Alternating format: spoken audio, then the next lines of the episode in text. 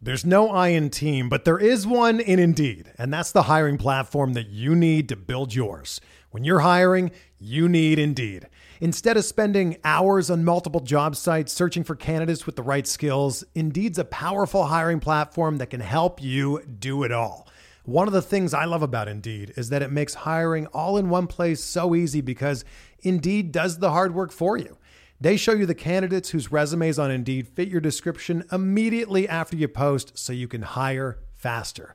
Join more than 3 million businesses worldwide that use Indeed to hire great talent fast. Start hiring now with a $75 sponsored job credit to upgrade your job post at Indeed.com slash BlueWire Sports. Offer good for a limited time. Claim your $75 credit now at Indeed.com slash BlueWire Sports. That's Indeed.com slash BlueWire Sports and support the show by saying that you heard it on this podcast. Indeed.com slash BlueWire Sports. Terms and conditions apply. Need to hire?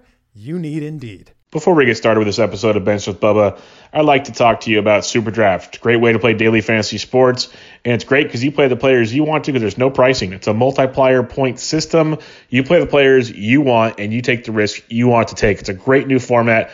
They have baseball, basketball, hockey, football, golf, you name it, they've got it, and it's been great. Go check them out. Use promo code BUBBA when you create your account. You'll get a free $10 deposit bonus when you make that first deposit. Just go to Superdraft in your app store, superdraft.io, and give it a whirl.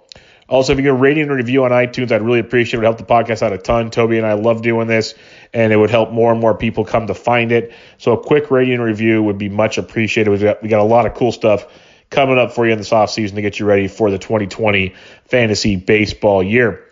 But for now, this is Benched with Bubba, episode 225, Bubba and the Bat Flip, episode 14.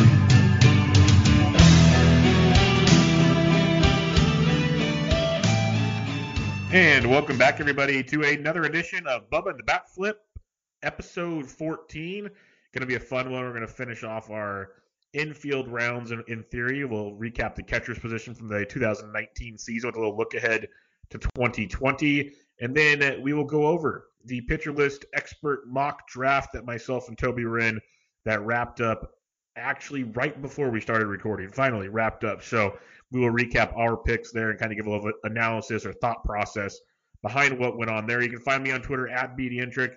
And I already mentioned his name. You can find him on Twitter at BatFlipCrazy. Toby, how we doing, man? We are doing pretty well, Bubba. Um, just starting to dive into the research, kind of looking at players. Started uh, on the solo pod some some player profiles. Uh, so looking forward to that. You know, the season it feels like it's far away, but it's getting closer and closer. More and more people are starting to do, you know, some initial drafts, drafts that count. So I'm really looking forward to. And you know, you're a total nerd when like Steamer coming out Yep. initially, and then you know there being five completed uh, draft champions drafts in the NFBC to give you like a general sense of actually how ADP is flowing so far. That's what I'm really looking forward to. So that's my Christmas present. How are you doing? I am doing well. Um, yes, I listened to your your your Cavan Biggio takes today. It made Oh me feel- man. made me feel good and kind of concerned, but good, more good than concerned. I'll be honest. Uh, I, I still, I, I was with you on the high hopes side of it. You gave the two scenarios. I'm staying Yeah. on the glass half full scenario for Oh, now. man. But uh, you are you stop can't- you you are such an optimist, Bubba. That's one of the things that I appreciate about you. I try, I try because there's so many bad things going on around us. If we're if we're all negative about fantasy baseball, why are we playing? We got to look for go. the, for the positives there. But uh, yeah, it, it's funny, like you said, more and more people are, are, are starting to research. Uh, towards the end of last week and just over the weekend, I think I just listened to the baseball podcast for the first time, like back to back to back to back. It was it was beautiful. I got. Oh, I like my football stuff, so I've been like digging them once in a while. But as the season's gone on, I've kind of cut back on which ones I'm listening to there, and we're almost back into baseball world. I'm very happy about it.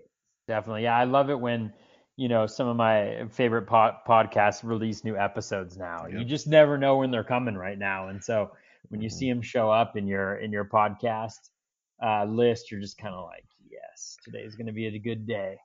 Yeah, because I, I, totally understand taking a break. I get it. It's a long, long season, but uh, yeah, when a new one drops, always nice. But uh, we're gonna keep giving you the content we can give you here. Like I said, we will recap the catcher's position. So let's dig into it here, Toby. Just you know, catchers is one of those things we could do the hours of debate, which we don't need to do on two catcher leagues, single catcher leagues, all that stuff. That's just a whole other topic for that, that we've probably discussed many times, and other shows have discussed many times. I know my show has discussed a ton of times, and so has yours. Um, it's just to each their own. Is the way I'm just going to say it. To each their own. It's, it's yeah. There's no right or wrong answer because I'm not going to get into that debate. But what was your thought on the overall catcher position last year? Because we saw a lot of guys come literally out of nowhere, Toby, and become such fantasy studs that when we get to the 2020 look ahead part, mm, leaves me holding my hands up sometimes.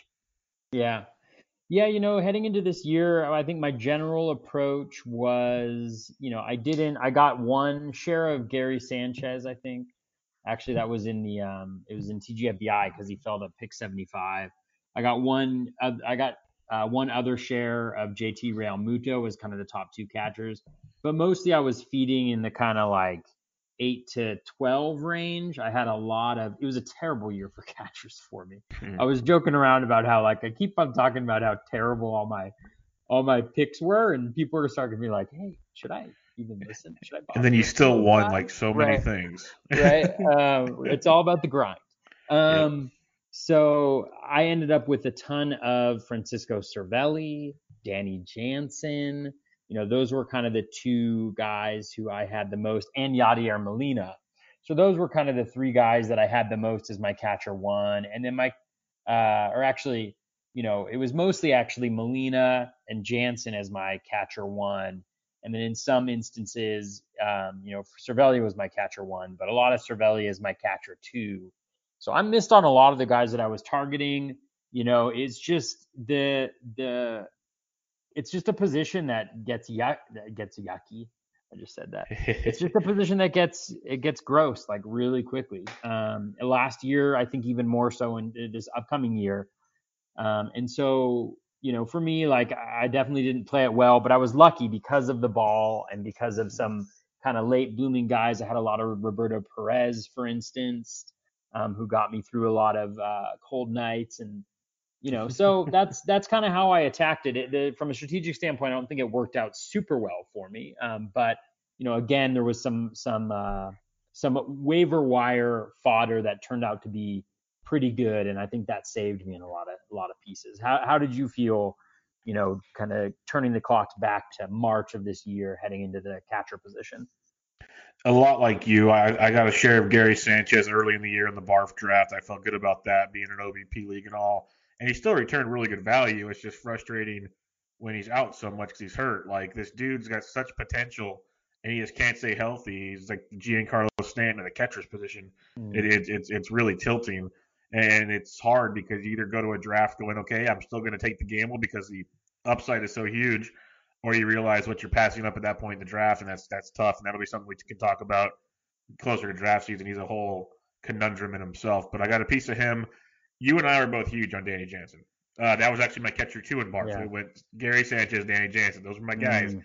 And Danny Jansen, as you know very well, and anybody that follows you or I know, that did not turn out so well. And we had like a glimmer of hope, Toby. We had a glimmer of hope. He had like that 10 day span where everything seemed to be turning around and then it disappeared again.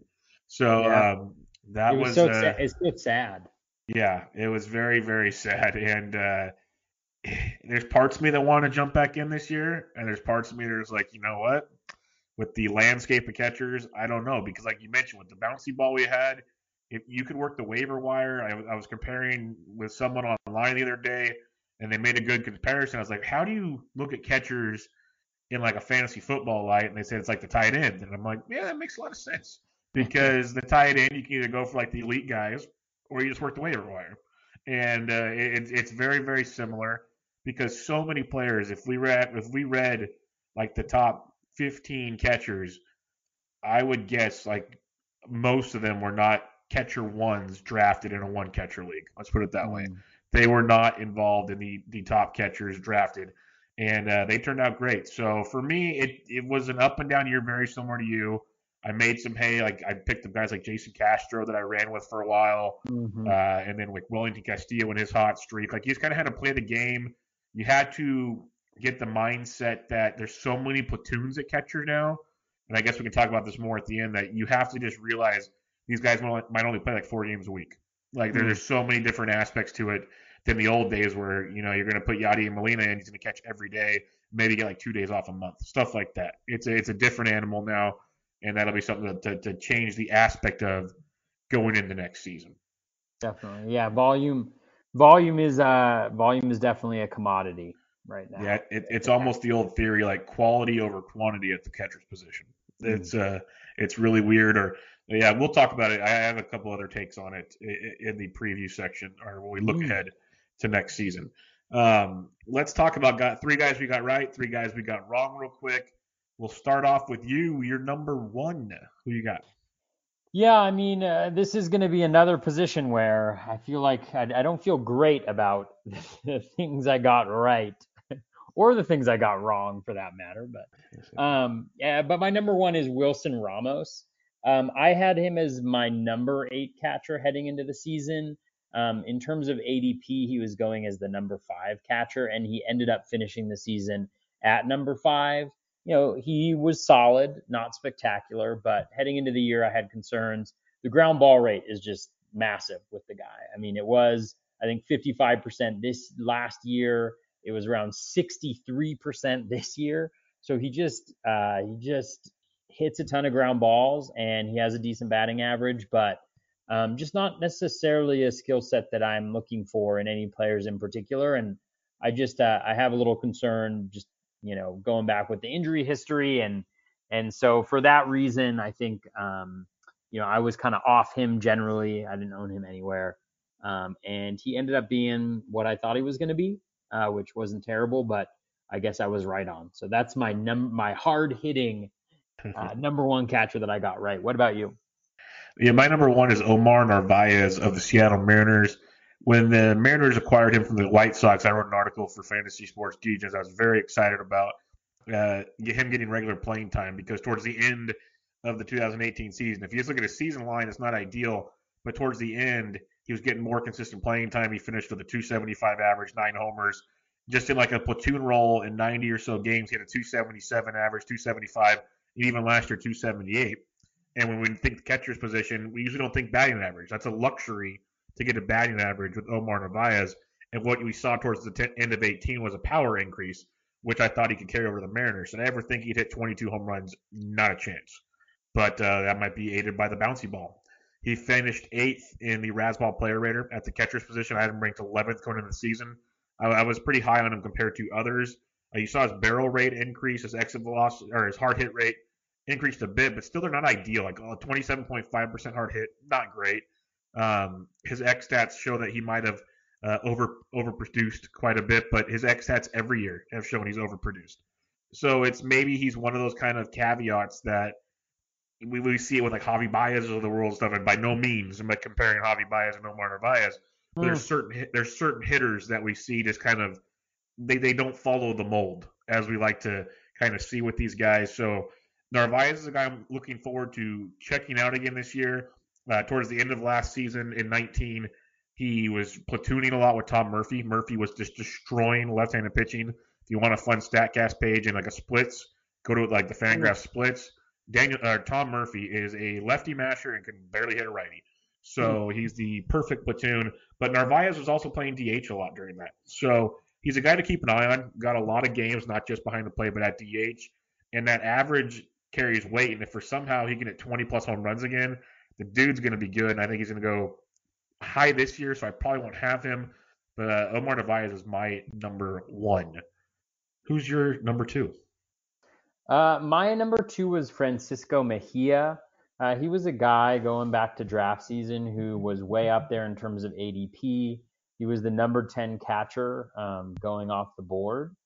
Um, and I had him as my number 21 catcher heading into the season. So I didn't end up with any shares. He was way back in my rankings, and he ended up as catcher number 32. Obviously, injury played um, some piece of that. We saw some glimpses of why people were so excited in Mejia.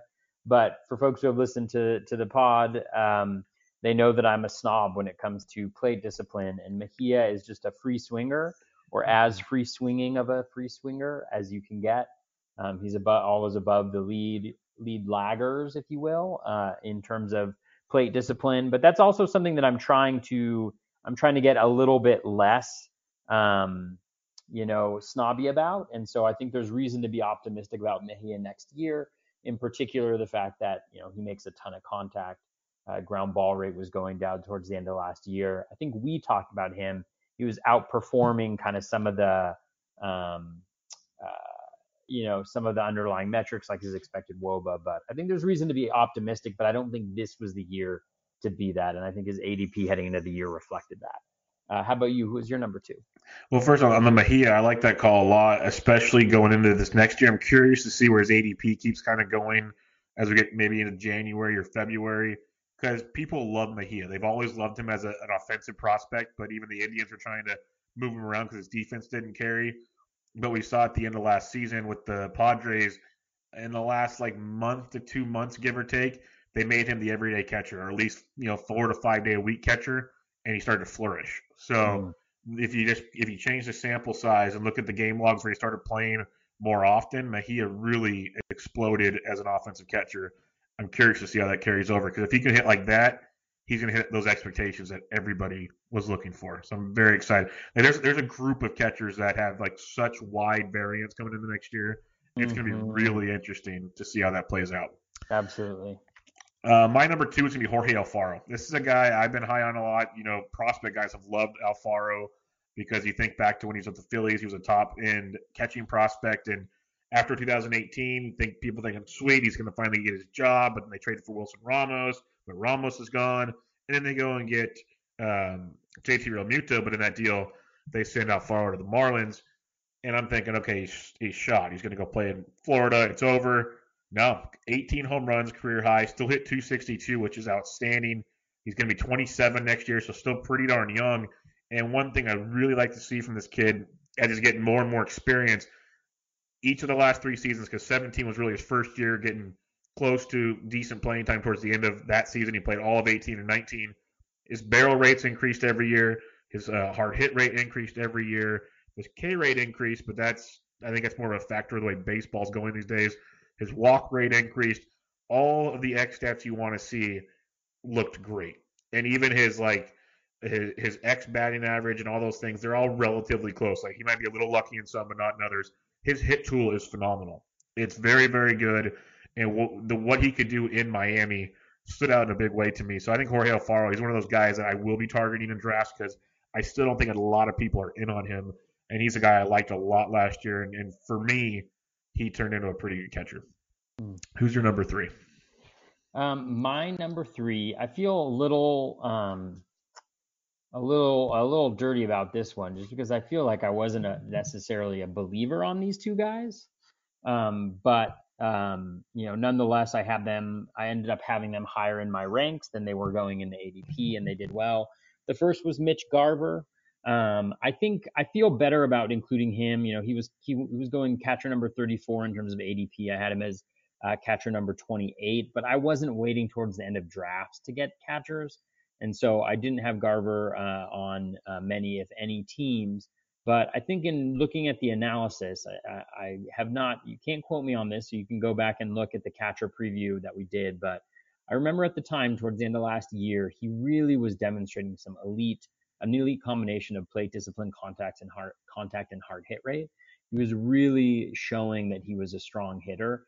And so at the time, like there was this three-way battle between Garver and Astudillo and um, uh, and Castro for catcher. And so I was kind of staying clear of the position. And so kudos to folks who who believed enough to go out and get him. But I think in my analysis, I was on to the fact that he was kind of an up and coming uh, hitter at the catching position.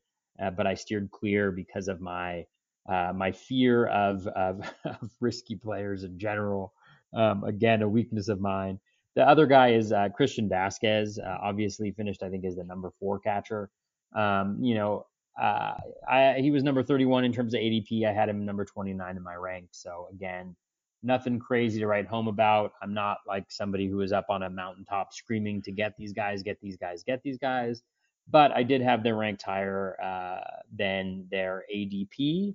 Um, and I think I saw some value in the skill set compared to what other catchers were providing. So with Vázquez, um, the batting average, I did not see um, the quadrupling of the home run to fly ball rate coming though with Vázquez. I'm not sure why exactly that that that why I missed that one, but um, I was I should have should have known that that home run to fly ball rate was going to jump fourfold this year.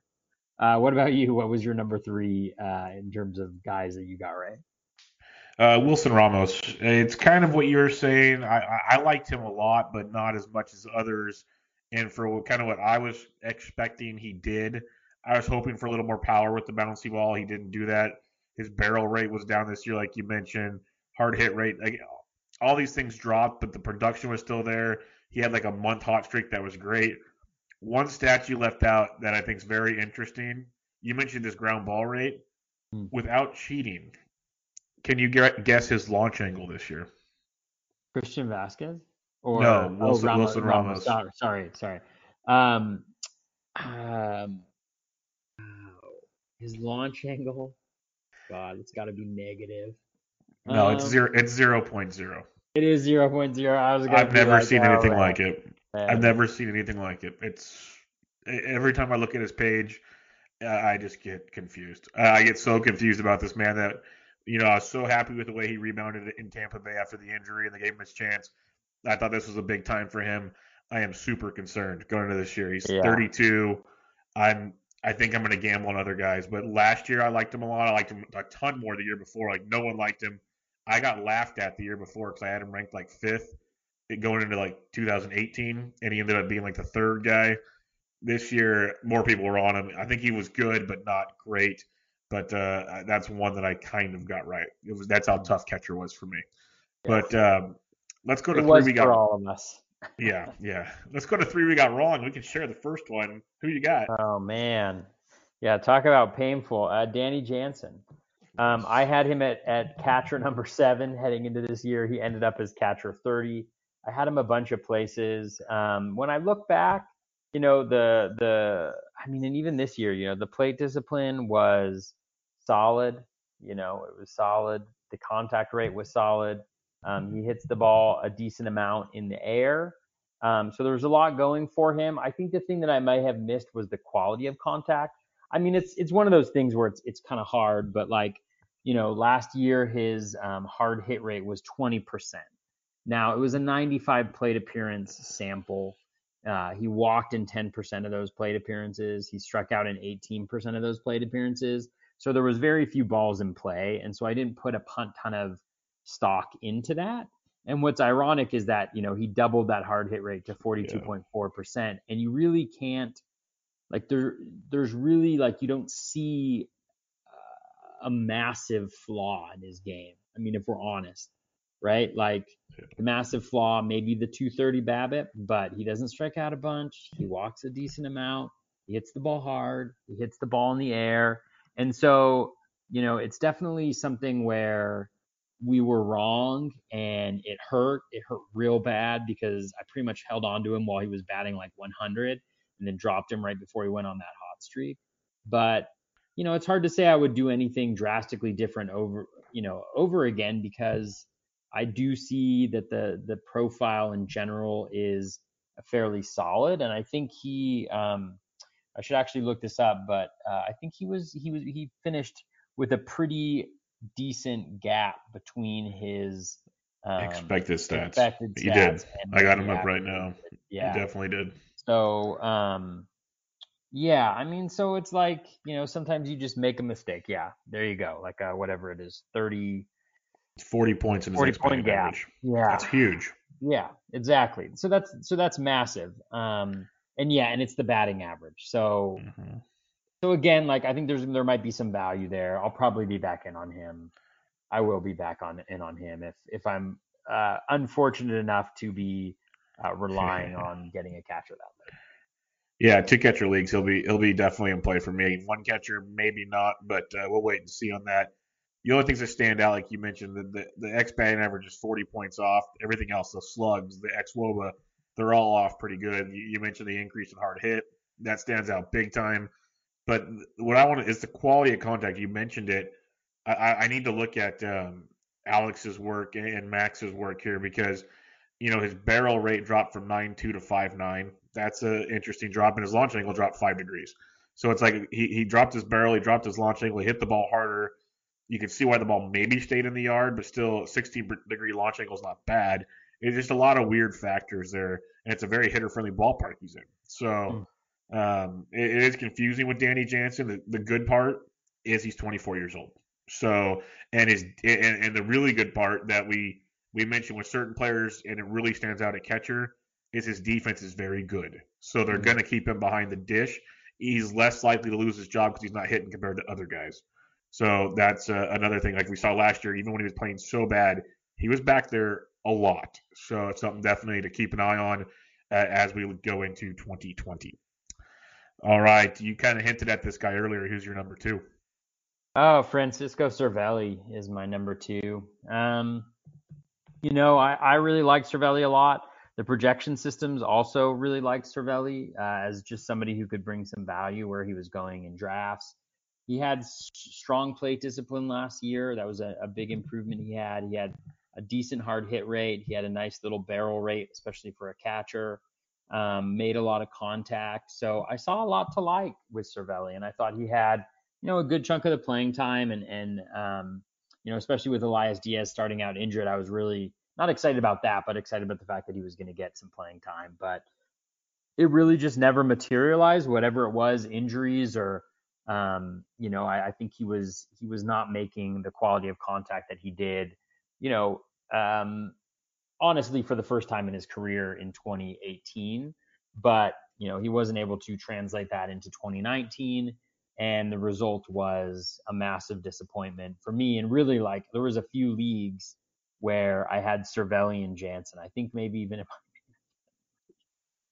um, I started out with Cervelli and Jansen, and I mean, like, I mean, over the course of the year, he had 15 runs and 12 RBIs, three home runs, and a 213 batting average. I mean, geez, what on earth? You know, actually, his hard hit rate actually jumped from last year. I don't think he was making like the uh, the Statcast metrics were not as good, um, and his plate discipline wasn't as good. But all in all, that one was just, was just super painful. So. Yeah, that, that's a tough one. Cervelli's always been a pretty consistent ball player, and I'm really curious to see where he goes as a free agent. He almost stopped catching at one point last year.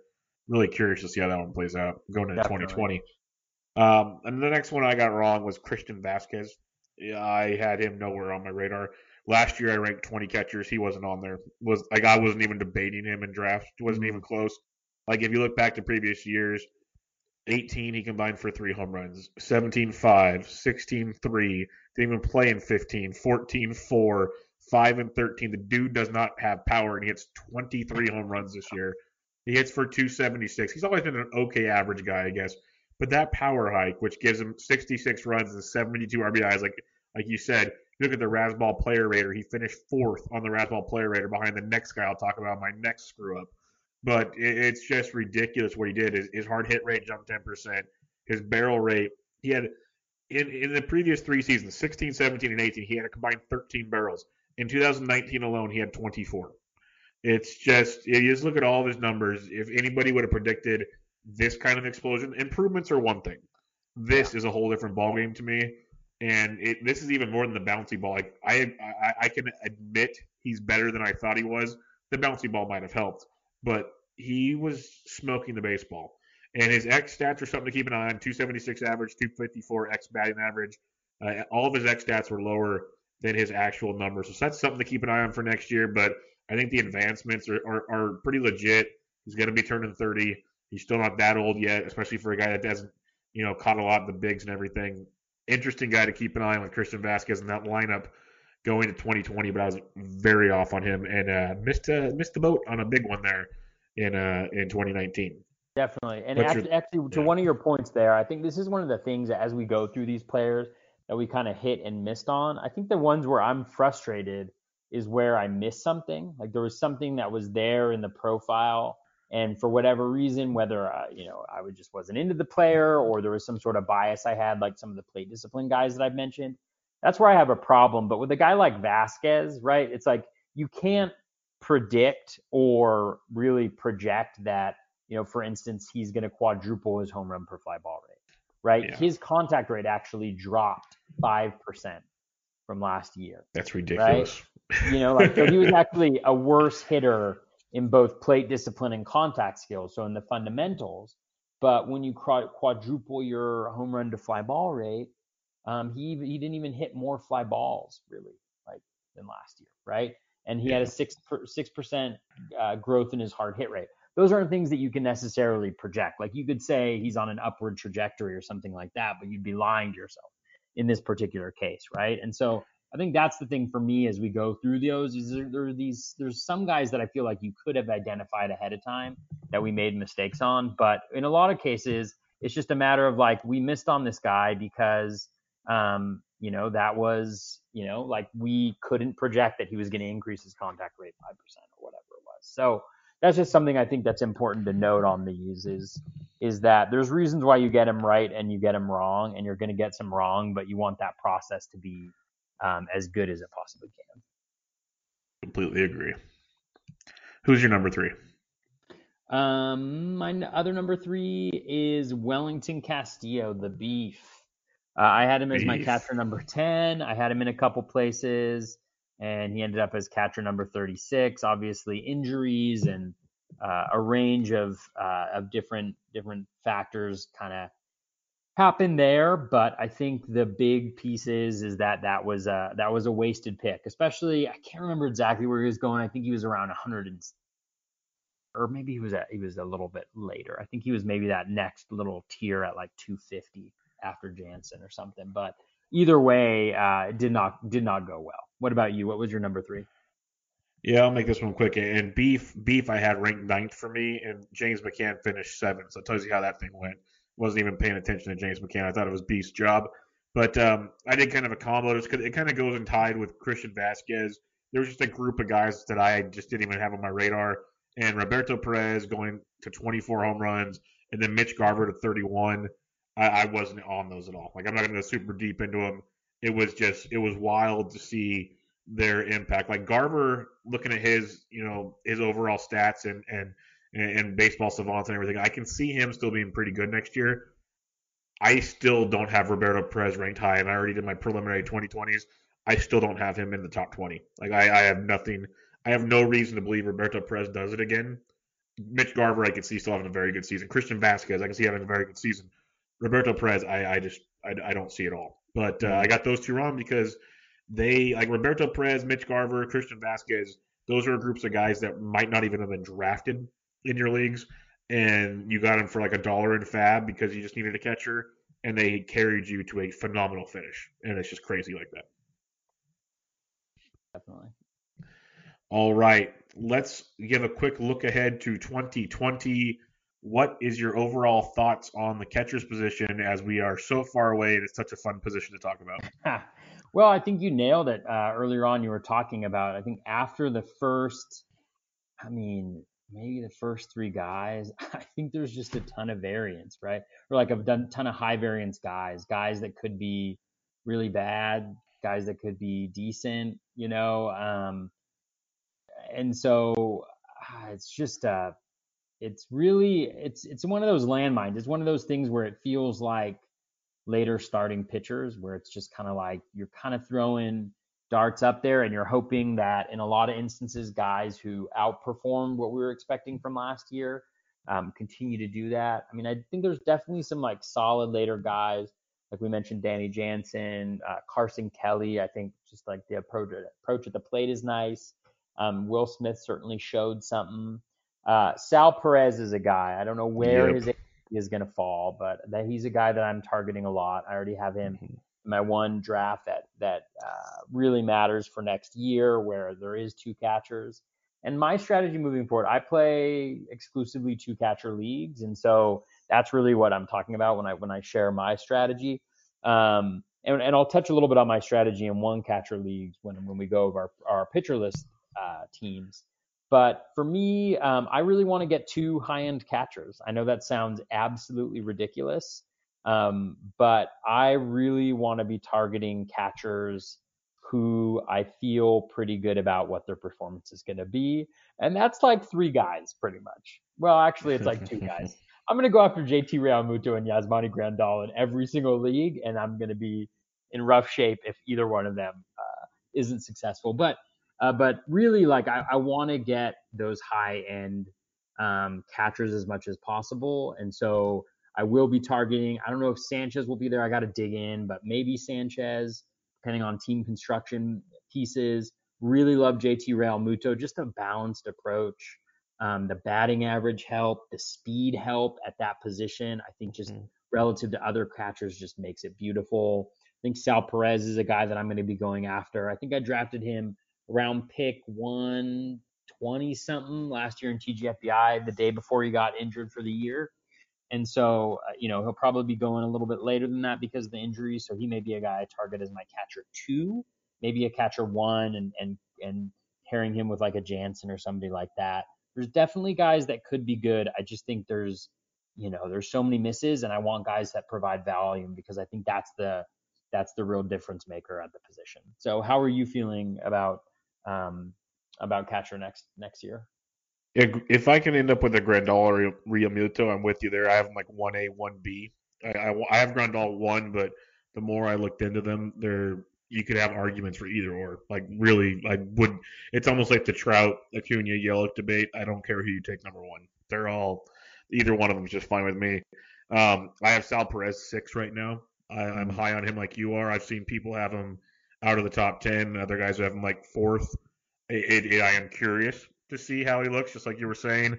But we know who Sal Perez also is, and he had Tommy John, which should not affect his bat. We've seen that work just fine for Gleyber Torres and others. So I, I am buying back in on Salvy Perez as well. But you mentioned it, like Will Smith. Uh, let's see what Omar Narvaez does again. Christian Vázquez.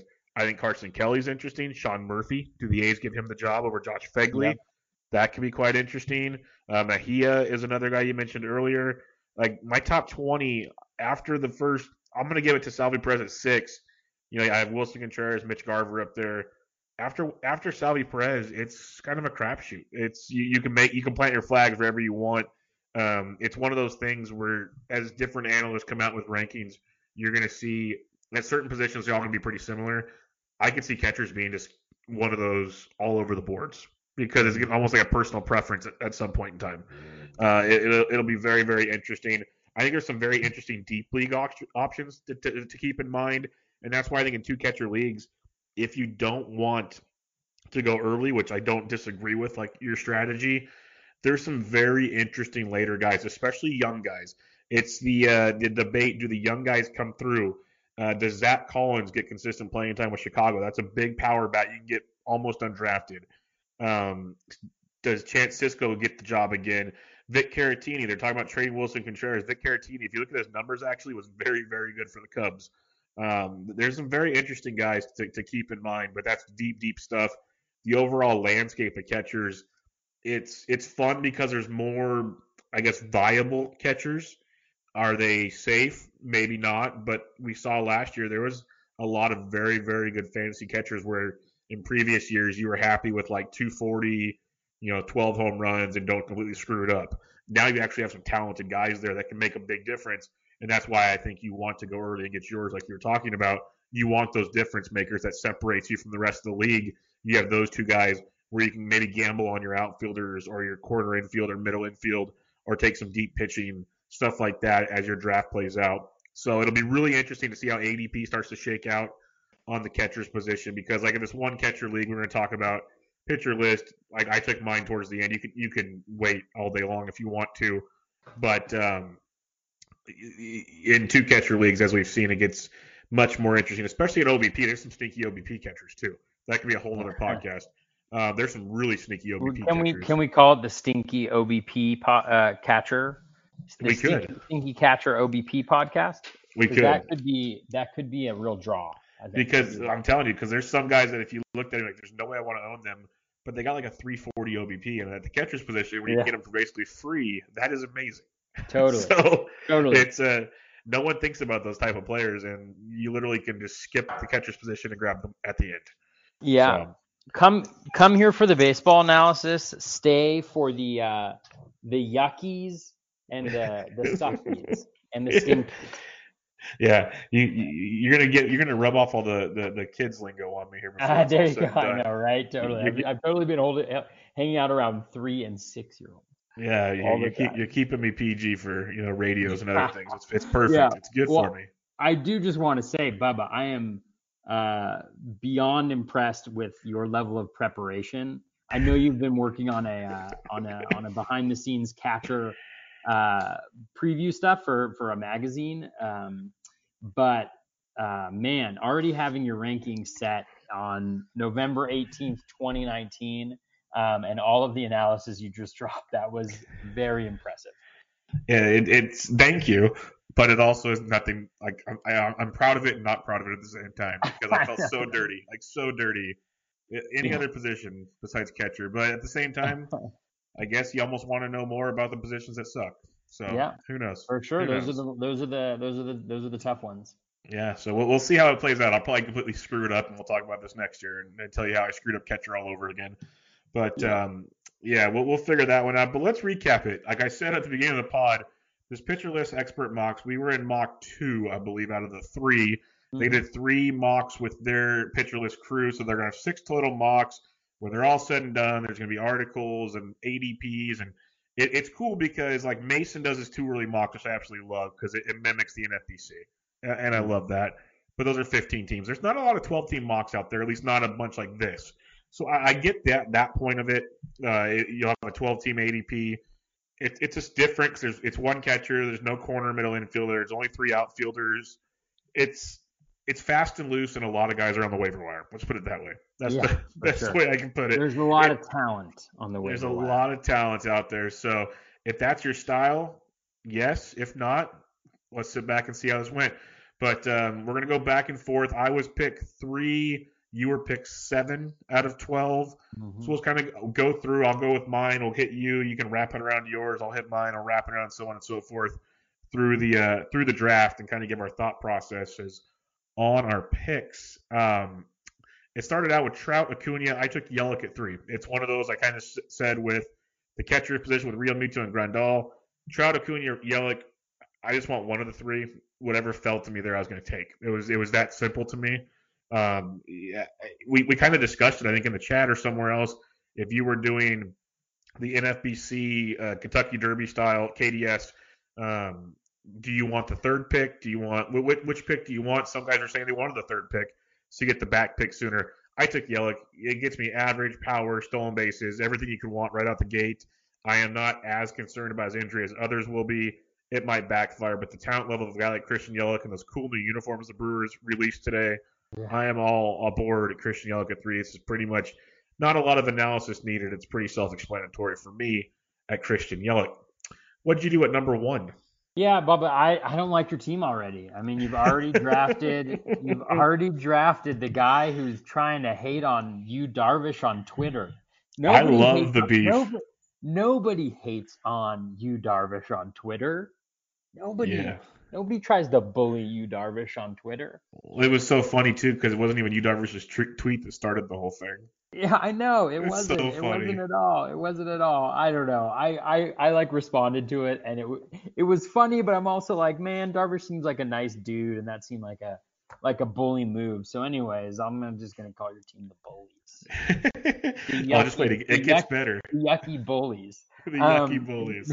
so yeah, no, I- and I think Yelich. If I was if I was drafting tomorrow, my guess is that Yelich would probably be my number one hitter, um, going off the board. So I really love, I, I did, I did love that you were able to get him with the number three. Not that you're going to get anybody bad with the number three pick. With number seven, I was very pleased. I was hoping that Gerrit Cole was going to fall to me um, at never number seven. Sometimes in 12 team drafts, you know, the starting pitchers, um, especially ones where you know they're they're not super deep.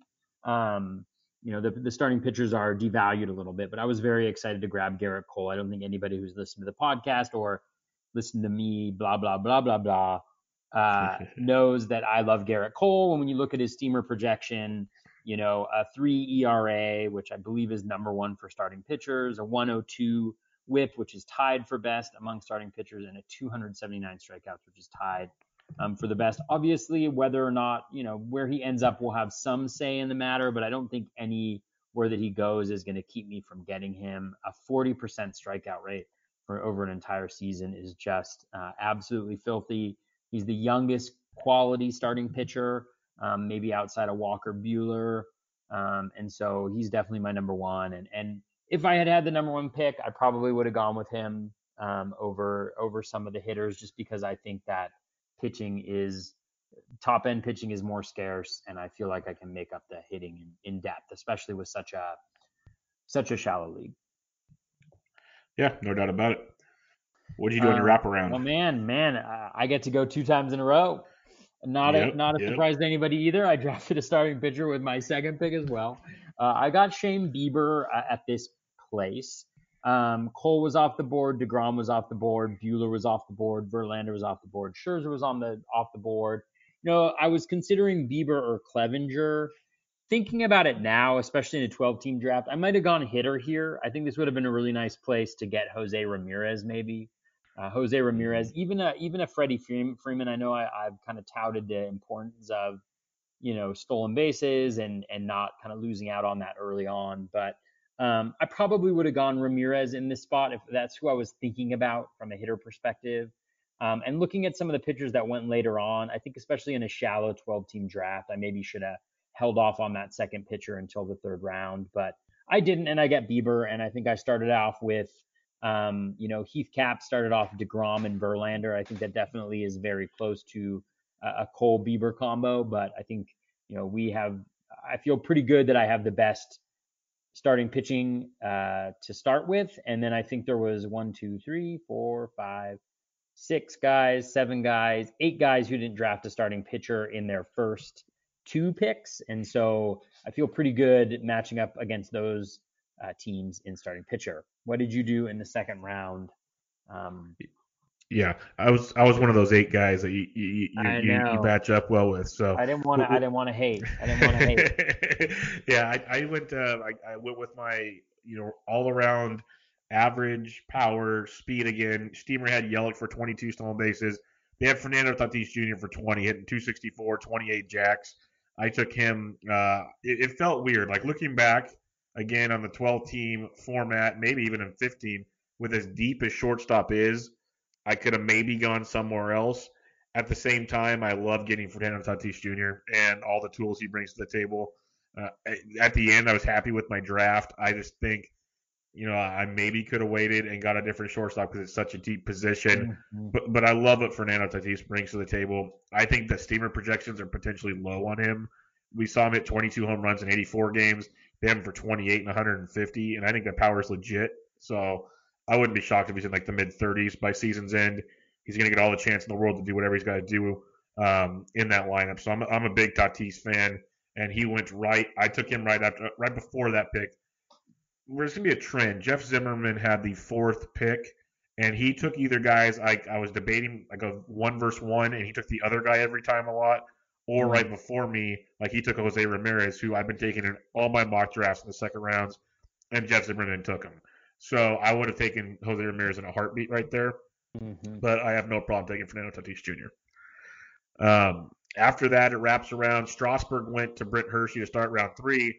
And so I didn't want to be one of those guys and not take a picture in the first three rounds. So I went with one I really liked, and I, I took Mike Clevinger. I took him right before Chris Sale. Uh, Jack Flaherty was the other one on the board for me. Jack Flaherty went after Sale, but Clevinger, Sale, Flaherty. So the run began all of us that didn't take pictures early, we all grabbed one right away. But I, I love me some Mike Clevinger. Uh, I think he could take that next step. It's it's a very interesting thing with him because we've seen the, the, the highs and the lows with him at times. You know, velocities there, locations there. But you look at his steamer projections; they got him going close to 200 innings with a uh, 3.66 ERA and, and almost 11 Ks per nine. I'm a big fan of strikeouts per uh, per nine as, as just a, a small thing to look at. But I love the, the big strikeout guys, especially early on in my drafts. So uh, Mike Clevinger, big fan of that as my ace of my staff.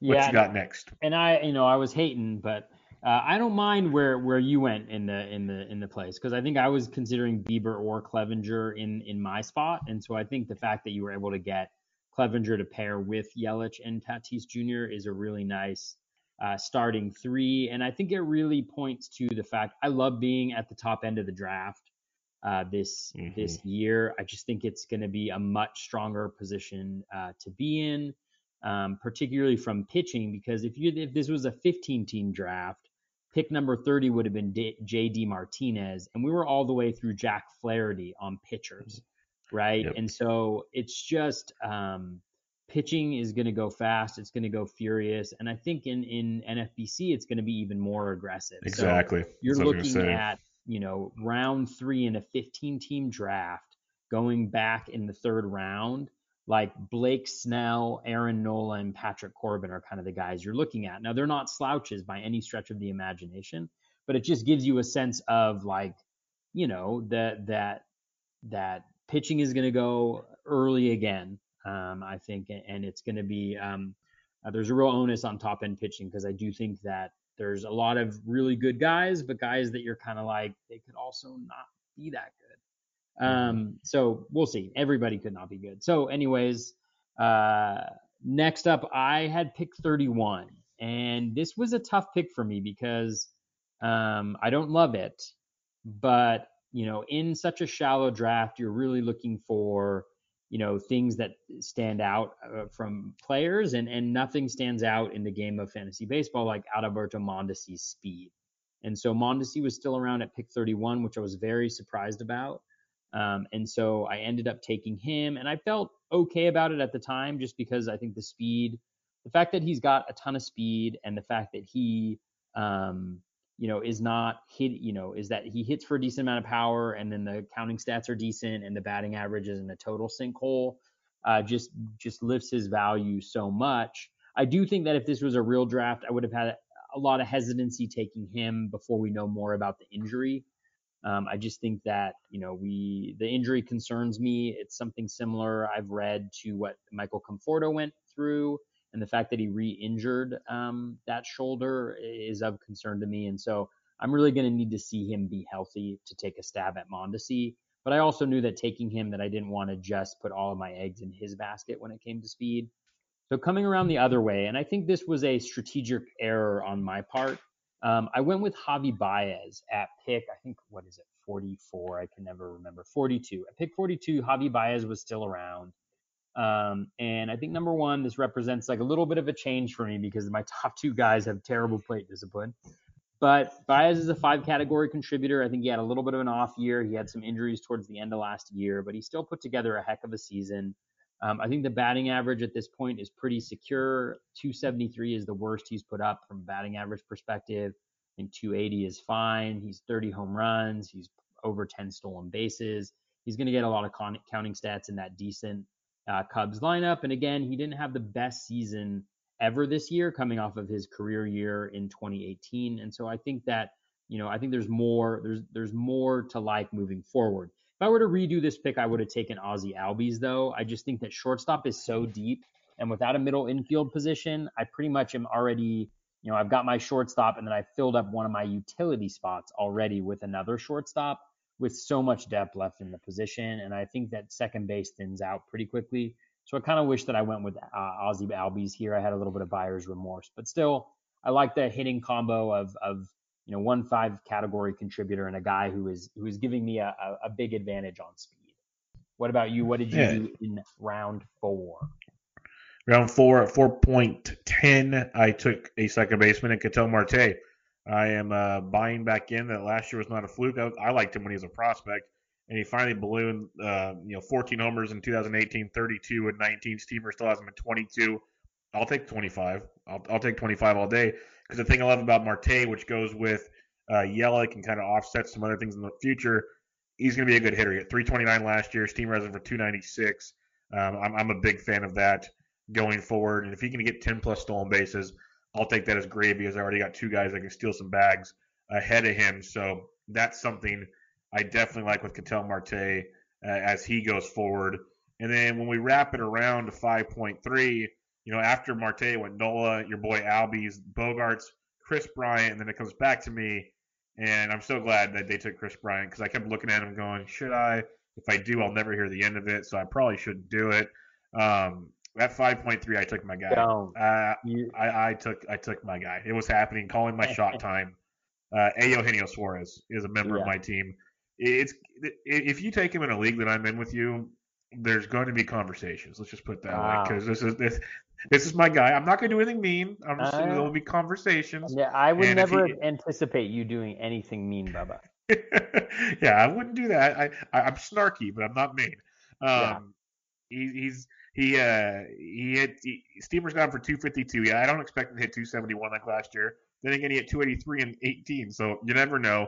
I know there's been a lot of reports out between uh, Max Friese and Dave Richards and a lot of these guys that are producing really quality contact on barrels and pull percentages and all these things that him playing in Great American Small Park really benefits his game. Like mm-hmm. we know that's a great hitter's environment, but certain guys benefit even more, and he's one of them. So as long as he's there, we can't like negate that. We can't just pretend it's not there. And I'm not 100% sure Steamer takes that into account. I'm, I'm pretty sure they don't. I, I, know they take a lot of things into account, but I don't think they take that level of consideration into it. They still have him project, projected for 35 home runs, and I just love the fact that Yelich, Tatis, Marte, and Suarez. I have power out the yin yang. I got pretty good speed overall. Suarez doesn't help with that. I don't really have an average dump anywhere at this point in time, and it, having those four guys there in a small league like this really allows me to do what I'm going to do pretty soon, which is really rare for me, which I'll talk about my next two picks. But it really let me change kind of my philosophy on how I was going forward. And uh, that's one reason why I love Eugenio Suarez to begin with. He doesn't really kill you anywhere except steals, which you should hopefully have taken care of before you get to him, anyways. Yeah. Who's your next pick?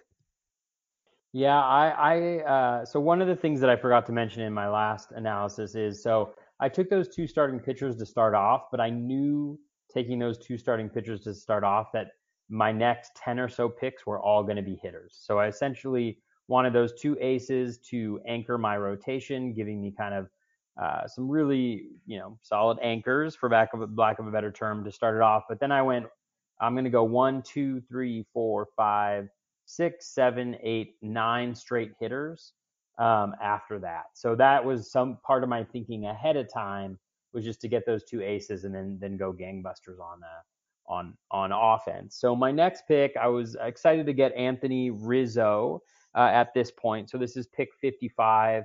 You know, Rizzo's just an incredibly consistent performer. Um, he hits for average, gets plenty of counting stats, runs, RBI hits a decent amount of home runs. Like he's no, he's not a, he's never gonna be like a mass. He's not, he's not gonna hit you 40 home runs, right? But he's gonna hit you 25 to 30. He's not gonna hurt you.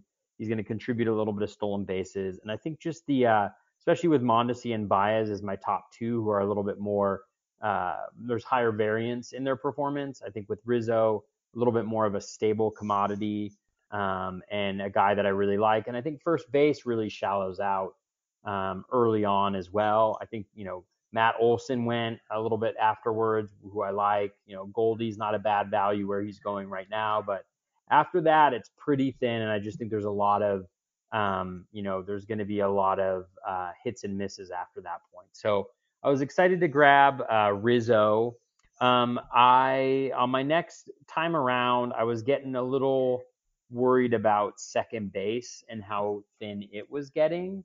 Um, and I also knew that I wanted a power speed combo at this point with somebody who wasn't going to hurt me with batting average. You know, with Baez and Rizzo there, I've got two kind of 280, 290 anchors for the batting average. Mondesi, you know, 250, 260, so not really hurting you a lot. And Keston Hiura has a nice, a little steamer projection going on uh, right now. Uh, he's got his steamer projection is 270 batting average, 29 home runs, uh, 13 stolen bases and 166 uh, runs plus RBI. I love the venue. I love the fact that he's hitting in Miller Park, which is one of the best uh, hitting hitting parks. He's going to have a great lineup in front of him. Um, I think he's got an opportunity to really settle into that lineup, and I think the quality of contact is for sure. I'm a little worried about the strikeout rate being so high, but you know he makes enough quality of contact where I think he can kind of overcome that a little bit. I don't think he's going to have a really high batting average. I also don't think the the batting average is going to be really good, really low, and I think we could take see him take uh, the next step uh, heading into next year. So I was feeling pretty good you know, with my offense um, at that point. You know, I've got three guys who are contributing. Uh, well, two guys that are contributing, you know, probably around 15 stolen bases, one guy who's at around 40, uh, and then Rizzo who's contributing six. So I'm feeling pretty solid on speed. Uh, every single one of those guys is going to hit, uh, you know, well, Mondesi will hit like 15 home runs or something like that, but Baez, Rizzo around 30, Hiura around 30 as well, based on the projection and none of them are really drains on the batting average. So I'm feeling pretty good, pretty consistent, you know. But what did hurt is there were some guys who went later on in terms of pitching, like Lucas Giolito, Charlie Morton in this spot. Whereas a little bit like, ah, you know, um, you know, those are guys who fell further than maybe I would have anticipated. Um, you know, and I love Giolito, but uh, pretty happy with where I was at that point in time. And and this is where you you pulled a little double tap on the starting pitcher action. Yeah, I did. Uh, first on, on your, your first baseman comment, I uh, I played chicken a lot and I lost, and it's going to show when I pick my first baseman. It was it, it's not as deep as mm. you would think. So nope. I'm with you there, and I like the Keston Hiura pick because we talked about second base being pretty shallow. That Hiura pick's pretty solid. I did double tap pitchers. I pitched I picked two guys up that uh, Steamer has projected for sub four ERAs, both striking out around 200 players and they're both, you know, one is not the ace of his staff because he pitches with the back-to-back Cy Young winner. The other could be the ace of the staff. I went with Noah Syndergaard, who I've said time and time again, I'm not a Noah Syndergaard fan, but I'm also a value fan. And to me, upside of Syndergaard after you know I, I could have went Yu Darvish, who went three picks later. I really could have gone Yu Darvish. I went Syndergaard, shooting for the moon there, thinking 12 team league. I'll take that chance there. So I like the upside with him at that point as my SP2, especially when I bring it back with Luis Severino, who is the Yankees ace, who had the injuries last year. It is a concern, yes, but we saw him come in the postseason out of the bullpen and pitch pretty well. I, w- I was happy with the stuff we saw, the velocity we saw. I imagine with a full spring, we'll see him back up and running. So I think Severino, and we've I've seen this, and you've seen it probably as well in the two early mocks and a lot of other drafts. Severino's dropping quite a bit. I can't remember. Oh, it was uh, Scott Bogman from In This League. In his um, pitcher list mock, he got Severino in the seventh round also.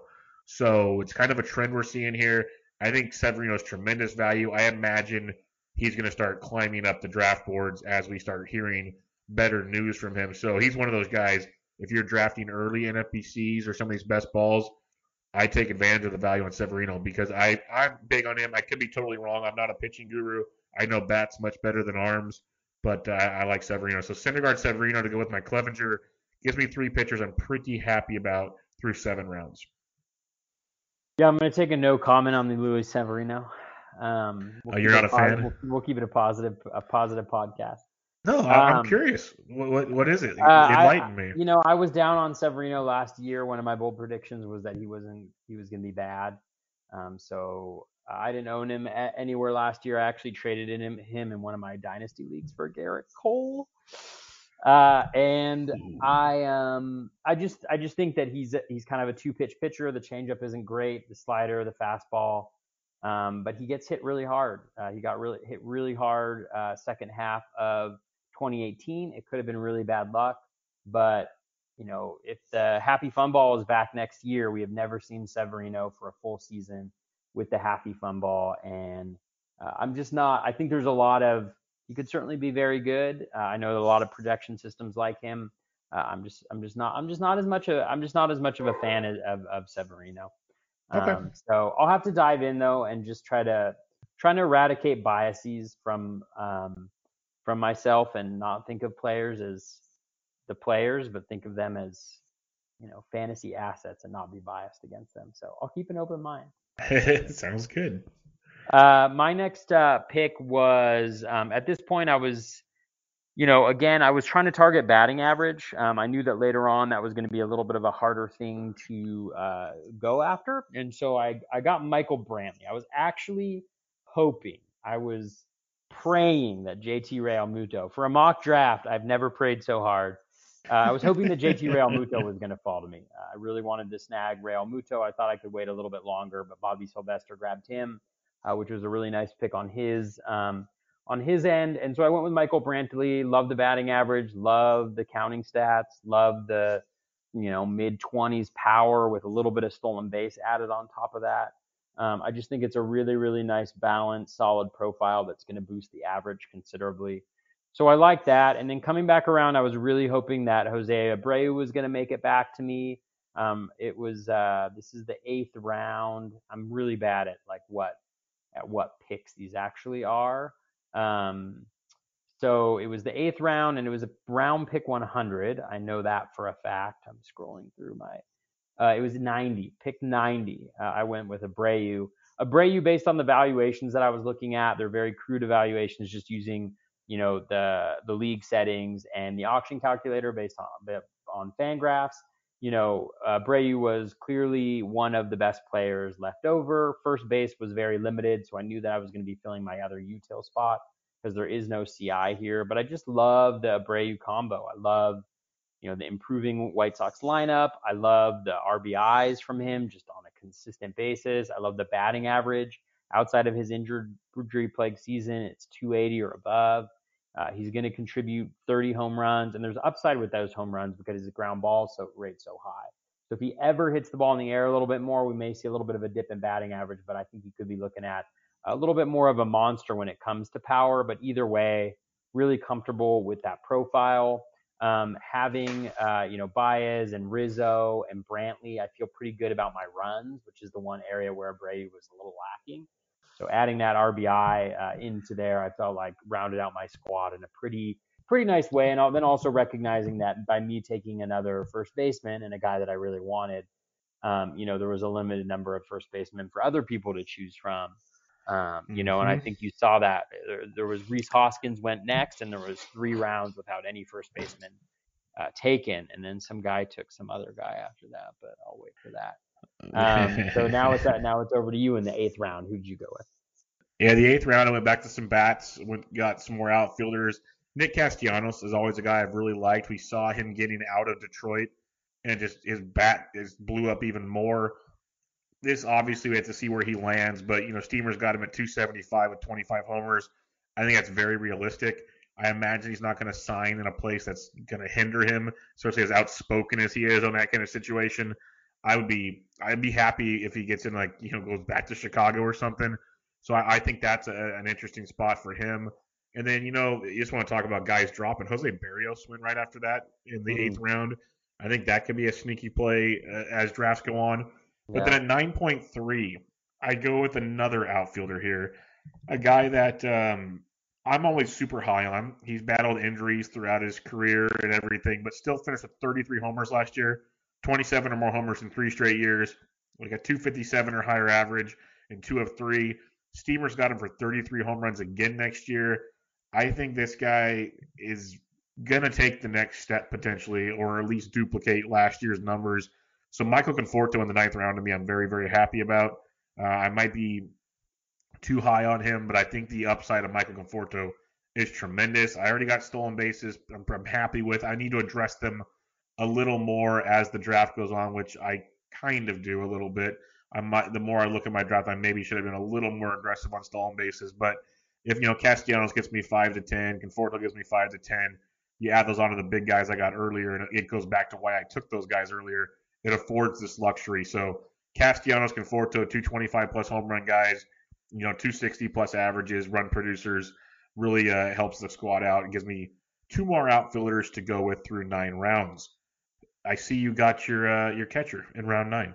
I did get my uh, my catcher. I went with Yasmani Grandal at this point, and I think the thing about drafts that are the 12 team drafts, especially shallow 12 team drafts, is there isn't a ton that separates guys at this point in drafts. I don't think, and so uh, I went with a catcher uh, because I think Grandal stands out above, you know, just from a consistency standpoint. Um, you know, above the other guys that are, um, you know, kind of uh, behind him for catcher is actually so Willson Contreras went in the tenth round, and then there's one, two, three, four, five, about six rounds before the next catcher goes. Uh, Sanchez was already off the board. Realmuto was already off the board. And I just really like Grandal. I think he's going to end up in a decent spot. You know, the rumors that I've seen are like the Reds, which would be fine. Um, I've heard, uh, you know, um, God, who is the team today that they were talking about? The Blue Jays, which I think would be fine. He's a guy That'd who can get one. volume. Yeah, I just think he's he's really solid and and he stands out above the other catchers, both in terms of a steamer evaluation using the or evaluation using the steamer projection and and you know he was he was up there like as a top kind of 35 guy I think overall uh, with the valuations that I was looking at. So Grandal was uh, was the guy in that scenario. At this time, I'm getting like a little bit of anxiety around speed because one of the things that I have talked about for a couple years now is just the need to diversify your speed so that you're not relying on one guy. That was one of my concerns with Adalberto Mondesi was just thinking like, know, I got Mondesi and like inside my head, I'm like, oh, I'm good on stolen bases. I'm good on stolen bases, but really wanted to make sure that I get that. But um, I was also a little worried about third base shallowing out. Um, Josh Donaldson went right before me. Um, I was hoping to get Yasiel Puig actually at this point in time. I think that value would have been um, absolutely uh, stupendous. Um, I will say with the Abreu pick earlier, I forgot to mention this. Tommy Pham uh, went after him. I was going to go with Pham, but he was for some reason DH only in the drafts that we were doing. So I wasn't sure whether to go with like, you know, getting a DH only. Like I wasn't sure whether to go with him or, or whatnot. So I ended up going with Abreu, but he was another guy I was considering. But I went with Mike Moustakas at third base in the 10th round. Um, so that was pick 114. I partially did that because of my Grandal gift. It included Grandal high fiving Moustakas. And so I really thought it would be, you know, kind of clever to foreshadow my next pick by including him in the earlier gift with a different player on his team. But Moustakas at 114, I'm not sure if I would do this, but I like the dual eligibility at second and third. Um, for him, you know, he's consistently hit for power. It'll be interesting to see where he ends up this off season. But let me tell you, Steamer really loves him. I mean, the Steamer Mhm. projection for him, I think is 35 home runs, 85 runs, 95 RBI with a uh, a not too shabby batting average. What is it? With a 260 batting average. And so, you know, that's not bad at all. And, and I wanted to kind of beef up a little bit on the power um, and the RBI, knowing that later on in the drafts, the guys that I was going to be looking at might be a little bit more speed oriented, might be a little more run heavy. Um, so I felt pretty good about uh, that maneuver right there. But I was hoping that Yasiel Puig uh, would fall to me, and that would be like just uh, totally heavenly.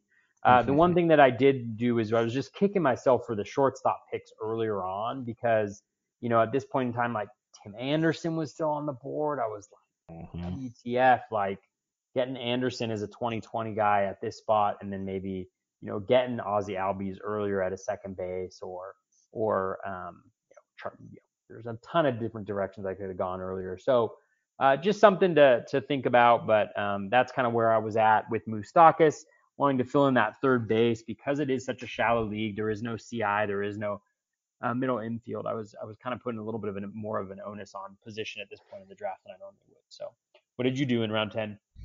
In round 10, I, I took my fourth starting pitcher, which is very not normal for me. And it's another guy that I, you know, I already took Syndergaard, who I'm not huge on, but I go with David Price.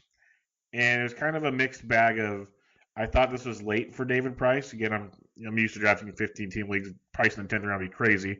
But I, I still think there's a lot to like with David Price. He had some really strong moments last year. Um, it, it didn't end great, but his overall was was good. He was banged up a little bit, but Steamer still has him back to 164 innings, a 4.16 ERA, about a strikeout per inning, which I'll take. And there's always upside pitching on a team like the Red Sox. Um, you know, you can't predict wins, but pitching on that team will, will luck you into some wins you probably shouldn't have. So as my fourth starter, I do not hate David Price in that situation.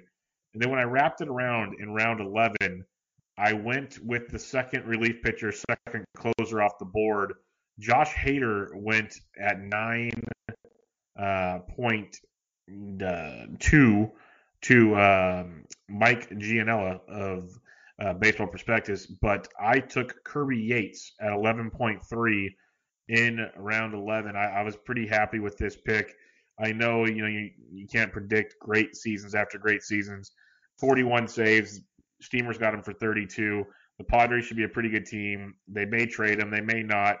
But uh, the upside for a guy like Kirby Yates, the filth that Kirby Yates brings to the mound, is darn impressive. And and with the world of saves that we saw last year, locking up a guy like Kirby Yates on paper makes me feel pretty happy. So I took him off the board. I was going to take Max Kepler, who went right before him. Mm. Thanks a lot, Mike Gianella. That was another one of my guys there. So uh, missed out on him, but I, will take Kirby Yates and uh, and see where the rest takes me. What did you do in round eleven? Yeah, with round eleven, I, I I took a guy that I've gotten a lot of this year, and and this is more of an upside play, especially given the format. But I went with Kyle Tucker um, right here. Um, if you take a look at um, you know his uh, steamer projection, the the plate appearances are pretty low right now, but um, with uh, his steamer 600 is a 247 batting average, so that's not that great, but 29 home runs and 20 stolen bases for Tucker. Love the situation. I think this is, you know, there, there's no more reason to keep him down in the minors. I think this is the time that he gets his shot, that he at least gets a strong side of a platoon. And um, I think this was a daily format, but even in a weekly format, which I generally play, I don't mind if Tucker is in a strong side platoon in the sense that you know his numbers are going to be better. Um, you know, if he if he does struggle against lefties, I haven't dive it, dove in to see that uh, or not. But if he does struggle against lefties, then you know he is to he is going to um, you know I'll plug him in there for those three games out of four days or two out of three, and he'll do pretty well. And then when he is facing lefties, I can miss and um, I can uh, match him up with somebody else who's an outfielder who can be part of that platoon and kind of sub in for him when he's out. So overall, I don't think it hurts me too much from a volume perspective, but I think for Tucker, uh, even in that type of a scenario, uh, I think he can be very successful. And again, like if he gets to 29 home runs and 20 stolen bases, uh, that is going to be a, a, massive value at this point in the draft. And so I like that one. He's actually a guy that like when I put plug my team into uh, and the projections into just kind of see like where I was at from an average perspective on a per player basis. He wasn't even in my starting lineup because the plate appearances are so low. But um, you know, he's a guy that I that I that I would love to have if he's fallen around here, like at uh, you know 127 or so, just because I think the upside is is legit, and I think you can you can afford to miss at any point during a draft, but I think you can really afford to take a take a gamble on upside uh, in a draft like this right here. So that's why I went with Tucker at that point in time. And then coming back around, I reinforced my. Uh, I have a, I had a really strong start with K's, with Bieber, and with uh, Cole. That's about 500 projected strikeouts right there. Uh, and so I wasn't as concerned with strikeouts. So I got a ratio and you know hopefully a wins guy in Kyle Hendricks. Um, he's consistently outperforms his projections. That's one thing that I that I'd say to folks who are listening is don't look at the projection for Kyle Hendricks, he's very consistently has a below league average BABIP. Um, and that's something that the projection systems just can't seem to account for. And so they always have him as a well over four ERA in the projections when he's been consistently um, in the threes at this point, in the low threes at that, if not the twos. So um, really like that to just reinforce the ratios. I kind of liked him in that spot. Uh, you know, I felt like there was a little bit of dearth of, of pitching, so I liked going there. What did you go? what did you do with your first base spot in round 12? It doesn't make me feel good, but I took Luke Voit at round 12. Like Carlos Santana went earlier in the round. A lot of first basemen are gone. Even looking at the ones that went after me, it's not pretty. Like it drops quick. It's it's pretty crazy. So I went Luke Voit, and it's tough because he was the man in New York hitting 21 bombs, and then he got hurt. And then there was different guys, Mike Ford. They traded. Uh, Edwin Encarnacion was there in DHing. There's there's all kinds of moving parts uh, in New York, and Voit's coming off a surgery this offseason, so this could be this complete wasted pick. But I feel like if he can get that job back there, he does have that enormous power to have a big role. Steamer still has him projected for 17 home runs. That's assuming he only plays 99 games. So I'm obviously drafting him assuming he plays more than that. This is one of those really taking a gamble type picks that I'm, probably going to regret later later in the season, but we'll see how it plays out now. And if worse comes to worse, I go start grabbing whoever's backup is on the waiver wire. But the upside of Luke Voit is something I, I can get behind at that position. Uh, when we wrap around to round 13 at 13.3, I took another gamble, but this is one I don't mind. I know the injury concerns are always there, but at this point in the draft, AJ Pollock to me is a nice value. 22 home runs, 10 home run ups, or 10 stolen base upside, 253, 260 average on a Dodgers offense. That's going to be very, very good, like always. You know, you got the MVP there in Cody Bellinger and a few other really good options. So a guy like AJ Pollock falling into the 13th round, I guess falling might not be the right word, but the upside with the Pollock we saw as he got healthy and came back was starting to hit really well late in the season. And assuming he can stay healthy, could be a big assumption. I think AJ Pollock could be a big part of the Dodgers and a big part of fantasy teams as you get us some nice values. I was looking at David Dahl. I wasn't like in love with him. He went right before AJ Pollock. Dahl's just that guy. I guess they're both injury questions. Dahl might have higher upside playing in Coors Field, of course, but as Eno Sarris and others have proven, Dodger Stadium is actually a pretty nice hitter friendly ballpark. So I, I, don't hate that for AJ Pollock at all. Around 13, I'll take that chance. Definitely. I see you t- took a closer in round 13. I did. I did take a closer, um, which is always a painful, painful experience. But just on your Voit pick, uh, Derek VanRiper had a good tweet earlier today um, that he was looking at Luke Voit's splits before and after his abdominal injury and just how much better he was before it than he was after it. So maybe there is some hope that Voit, you know, can kind of return to form once he gets healthy. Obviously, you know, there's a little bit of an if there, but um, there's certainly some high upside as we've seen in the past so yeah, I was really excited uh, actually to draft a closer in this spot because uh, God, what what pick is this? Uh, 151.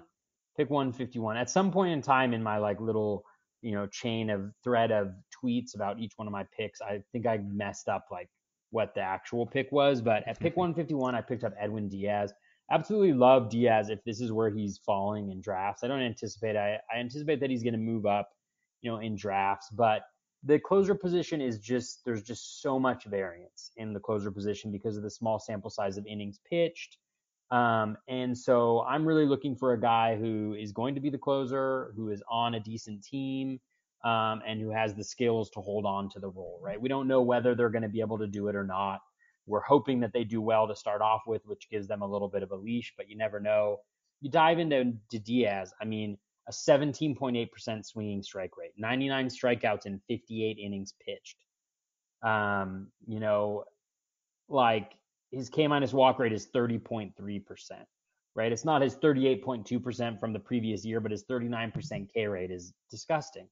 Um, he didn't really have huge control issues either. I mean, his first pitch strike rate was at uh, was at 63%. His zone percentage was right around where it's been in the past. He was still getting folks to chase on pitches outside the zone.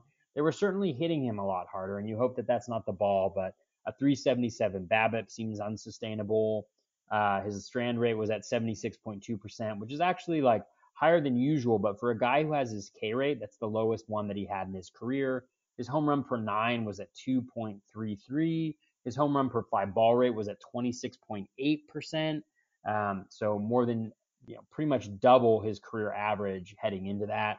That to me has every shows everything that you know whether it was mechanical or whatever was going on. I don't think it's um, going to hold on, and I think that you know Steamer's projection has him at 290 ERA, 105 WHIP with 98 strikeouts and 65 innings pitched, uh, which is which is great. And so I'm totally fine having my, him as my closer one. You know, you're obviously just hoping that he has a better season heading into next year. Uh, in round 14, coming around, I picked up uh, Lorenzo Cain, who is another guy that I've gotten in a ton of different places. Um, I tweeted earlier today, Lorenzo Cain looked really good in the second half. He's got a huge gap between his expected metrics and his actual metrics. He was very much like the Lorenzo Cain of 2018 uh, uh, um, in 2019, but the results didn't show that. He was struggling through some injuries. He should get healthy. There's a little bit of a dip in sprint speed, which concerned me, but he was still stealing even in the second half with eight stolen bases. Getting him at around pick, you know, 165 is a very different value proposition than it is drafting him around an ADP of 60. So if he can get you those 18 to 20 stolen bases with, you know, a 280 batting average, like it's all gravy at that point from where you're um, drafting him. Hopefully, he gets reinserted in that you know number one spot atop the lineup. But I think as long as he stays out of that eight, number eight spot, um, I don't mind uh, Cain. His expected batting average in the second half was 314. His expected slug was 456, I want to say. Um, you know, everything, he had eight stolen bases, everything looked fine. Um, I'm hoping that he gets healthy. He's obviously old, but I'm hoping he gets healthy, and I think he can uh, provide a little bit of value where he's going right now in drafts. What did you do uh, in round Yeah, a healthy Lo Cain will be very nice. And right before your Lo Cain pick, Ben Palmer, sneaky Lance McCullers pick. I can't wait to see where his draft value is going to be come February or so. I think that's going to keep skyrocketing there. But um, with my pick in round 14, 14.10, I went with my second closer, and I went with what I'm perceiving to be value. I'm assuming, I, am predicting that we don't see the disaster of Craig Kimbrel that we saw in 2019. And Steamer seems to agree a 3.55 ERA compared to the 6.53 in 2019, 35 saves, 91 strikeouts, and 65 innings pitched. That's the Kimbrel we've grown to love. And pitching for a Cubs team that should give him plenty of save opportunities. Getting Kimbrel around 14 as my second closer behind uh, Kirby Yates makes me kind of giddy inside. So uh, I, I, would love that kind of setup uh, for for a closer situation if I'm getting that uh, later in draft season when it actually counts. I'd be very happy with that. And then my next one, I took my fifth starting pitcher off the board, another riskier pick, 32 years old next season. Injuries are always a concern, but he still threw 182 innings last year, second highest in his career. Steamer had him for 183, 4.55 ERA because he loves giving up the long ball. But uh, you know, 161 Ks in those 183 innings, and that's Masahiro Tanaka. This is a guy we've seen pitch phenomenally, and then other times just make you scratch your head. Um, you, you, I know you've dug into him, and I've heard Nick Pollack and other pitching guys digging on him. A lot of it's just a pitch, pitch mix or location, or it, it seems like simple stuff, but it's not always simple. Some of it's daytime at home. Like he's got some weird splits.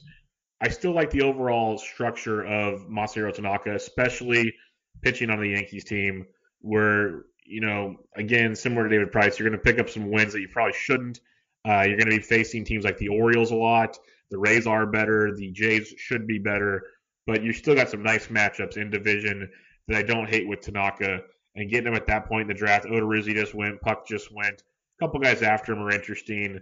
But uh, I'll take the chance on Tanaka to go with my Price, Syndergaard, Severino, and um, Clevinger. It's a very interesting group of former stars and current stars, but five for me good starting pitchers. But we'll see how that plays out. But that's that's where I'm at. I went pitcher, pitcher, relief pitcher, starting pitcher around 14 and 15. Where did you go in 15? Yeah, um, I went with uh, I went with another outfielder. Uh, I went with Nick Senzel. Um, I just like you know he started off so well, and then the year injuries really derailed him. I tweeted out, I think it was last week, just about um, how well he was doing uh, before the injuries started to accumulate, and then how he just kind of tapered off. Injuries are real uh, for sure, but I think this is more of just kind of an upside pick here, where with this shallow of a of a draft, I'm I feel confident if there is an injury um, with a player that I will be able to replace them um, at this point in drafts like fairly easily, especially in outfield. Uh, so, for instance, I don't even think like Bryan Reynolds was drafted in our in our draft. So, I, I just think you know I think Senzel could be you know like a 2015 guy um, on the Reds, uh, batting leadoff. I think he's got very good you know the hit tools there, and so hopefully he gets a little bit of health and is able to um, uh, to thrive. Uh, Danny Santana was my pick in round 16. I was a little bit bummed out. He doesn't have second base eligibility actually anymore just first base and outfield heading into next year. Um, so a little bit of a bummer, but he might be a, a, potential kind of first base guy. But even when you look at the steamer projection for uh, Danny Santana, um, you know it's really it's really nice. 19 home runs, 18 stolen bases in less than 600 plate appearances. Um, you know there there wasn't a ton to like hate in the profile. Like he's kind of a mini. I know this comp has been made before, but he's kind of a mini Javi Baez just with the approach makes a lot of contact, but he hits the ball really hard. Um, and when you look at his uh, um, his Statcast metrics, you know he's well above league average in average exit velocity, uh, above league average in hard hit rate, um, above league average in xwOBA and expected slug and expected BA and sprint speed. And so I think the whole package is there. He should get playing time. Um, and going, you know, what was this pick 186? I feel really good about getting a guy um, with his potential uh, at this spot in the draft who can fill in uh, in a couple of spots for me, like just swap in Santana for Nick Senzel or you know Kyle Tucker if if they're uh, if they're injured and and we're in we're in great shape. So uh, that was my uh, picks uh, 15 and 16. What did you do in round 16? I love this one. In round 16, I took a guy that I, I targeted a lot late last year and it worked out. And people just keep sleeping on Ryan Braun. I don't quite understand why. 17, 20, 22 in the last three years for home runs, uh, 11 or more stolen bases in each of the last three years brings you a decent average in an offense like the Brew Crew, who you know they lost a couple pieces, but they're going to bring some more guys back this year. Like they, are going to spend money and make it happen. And Steamer believes that they got him for 28 home runs. He hasn't hit 28 home runs since 2016. Uh, they have him for like almost a 270 average and 10 more stolen bases. I'm a big fan of what he brings to the table. He doesn't hurt you in any one category. He helps you in all of them. To get him this late in the draft for your, your outfield, especially in you know those five outfielder leagues, I'm a big Ryan Braun fan because you're not really taking a hit at all with a guy like Braun. So I, I love him as, as, a pick at this point in the draft. And honestly, I'd probably rather have him over AJ Pollock, and I got him three rounds later. So it's a real uh, real pick I, I enjoyed at that point in time. And then my other one is a guy that I've always been a big fan of, and that's Paul DeJong, DeJong uh, of the St. Louis Cardinals. This is a big time power guy, and even stole nine bases last year, which is big.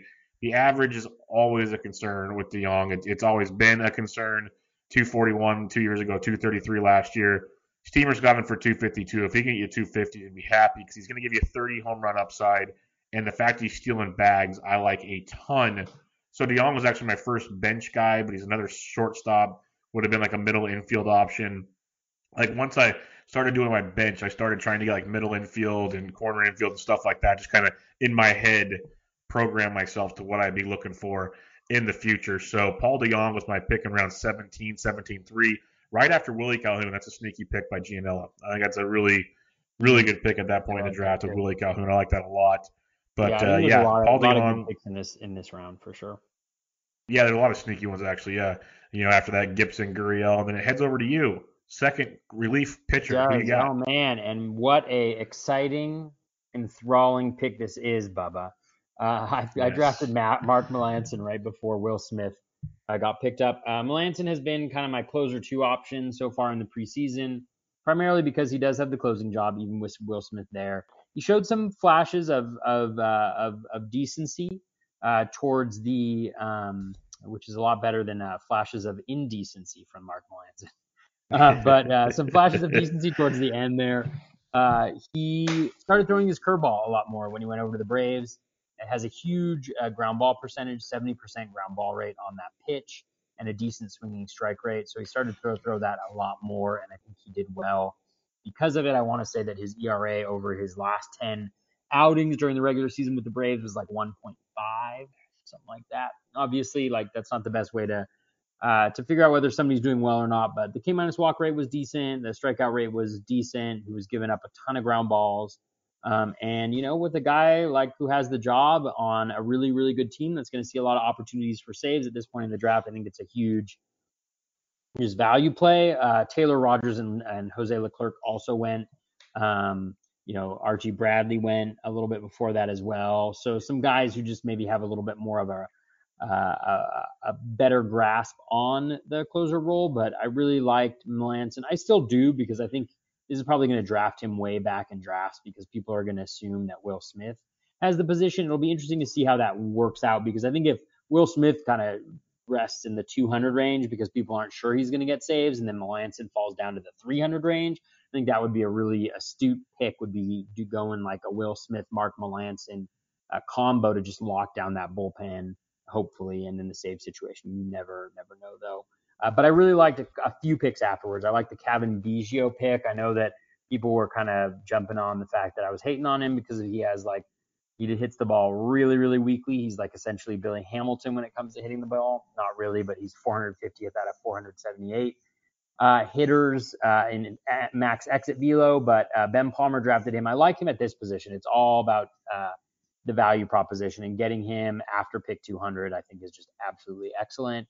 I like the Trent, Trent Grisham call. I think you know he's a guy who has a lot of potential in that um, Brewers lineup. I love Adrian Houser as a starting pitcher next year. And then I love, love, love Joey Musgrove, who was stolen from me by Matt uh, Modica. A great pick there. That's like the first time I have ever not owned Musgrove in a league in the last two years, but um, really like that pick. So there was some really good stuff going on there. And then I picked up Alex Colome because – uh, Melancon lost the closer gig, I think, between that pick and my next pick, um, or something like that. But I got Colome just because 12 team league, like let's take a lot of shots at some closers, see what sticks.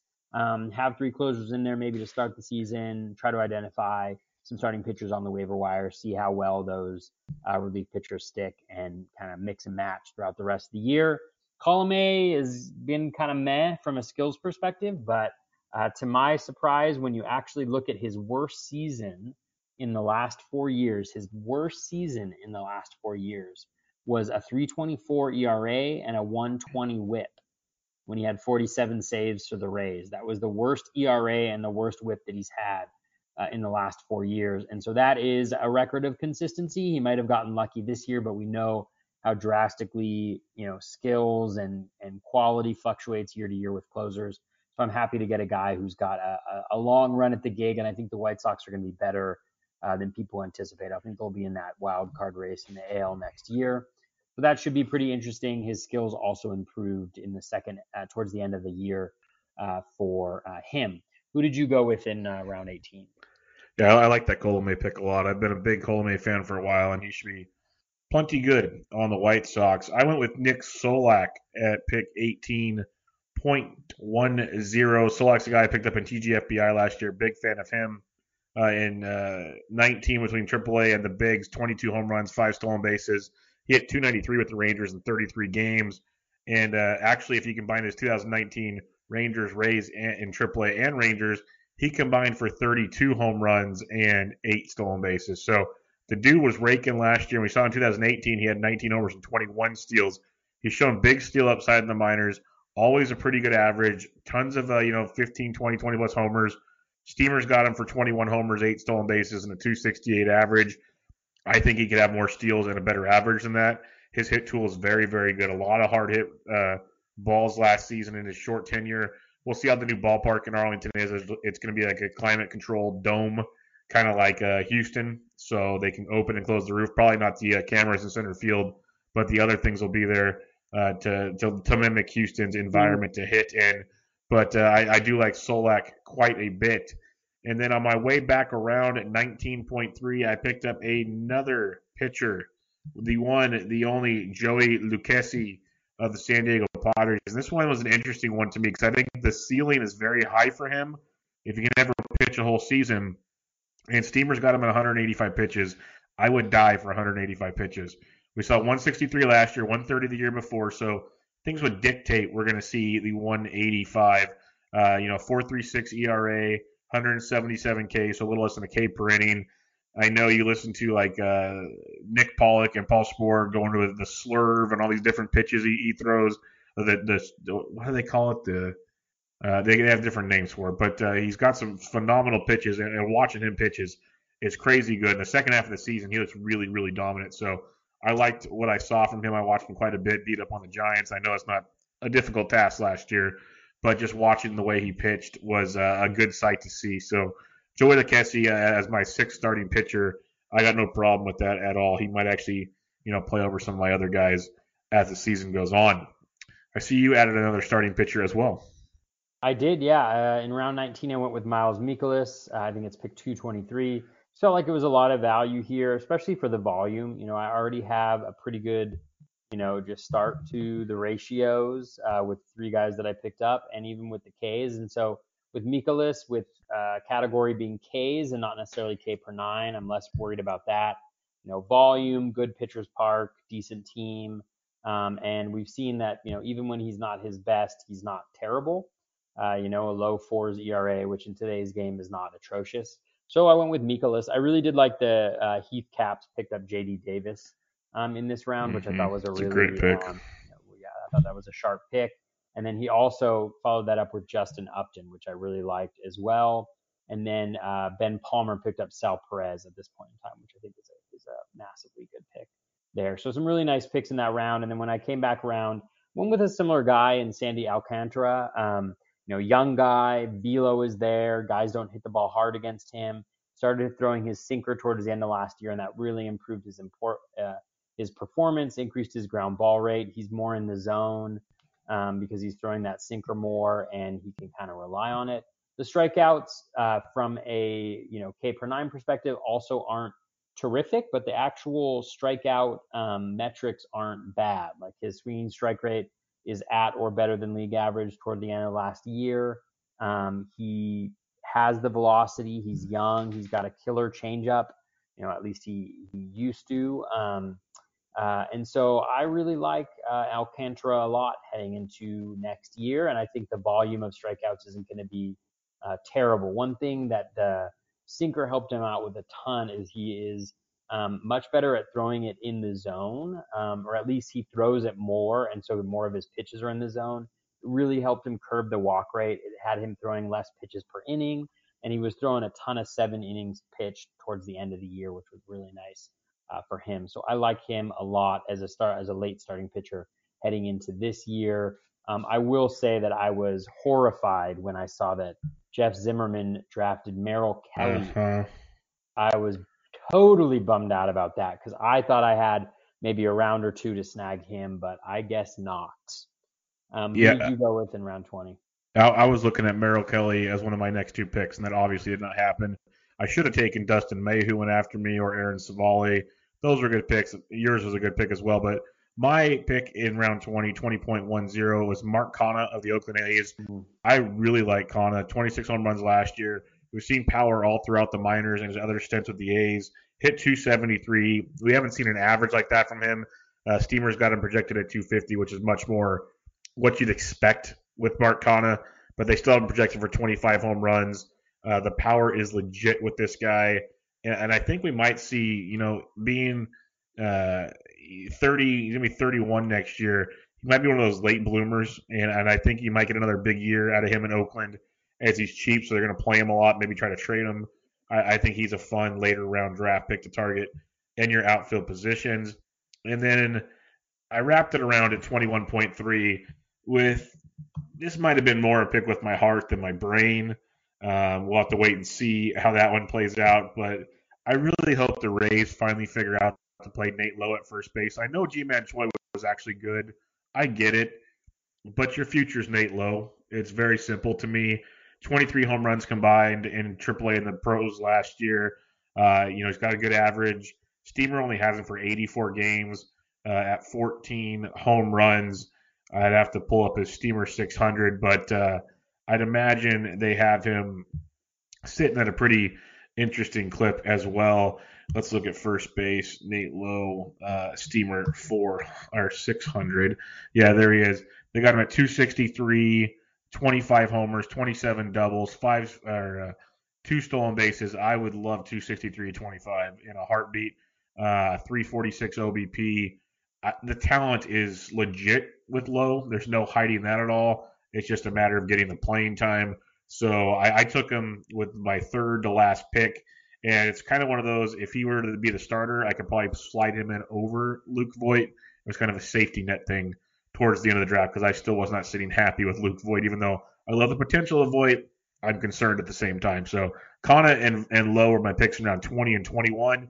You went with a third straight pitcher in round 21. Third straight pitcher, yeah, my boy Dylan Bundy. Um, I've talked about him a lot, but the things that I love about Bundy, slider is elite.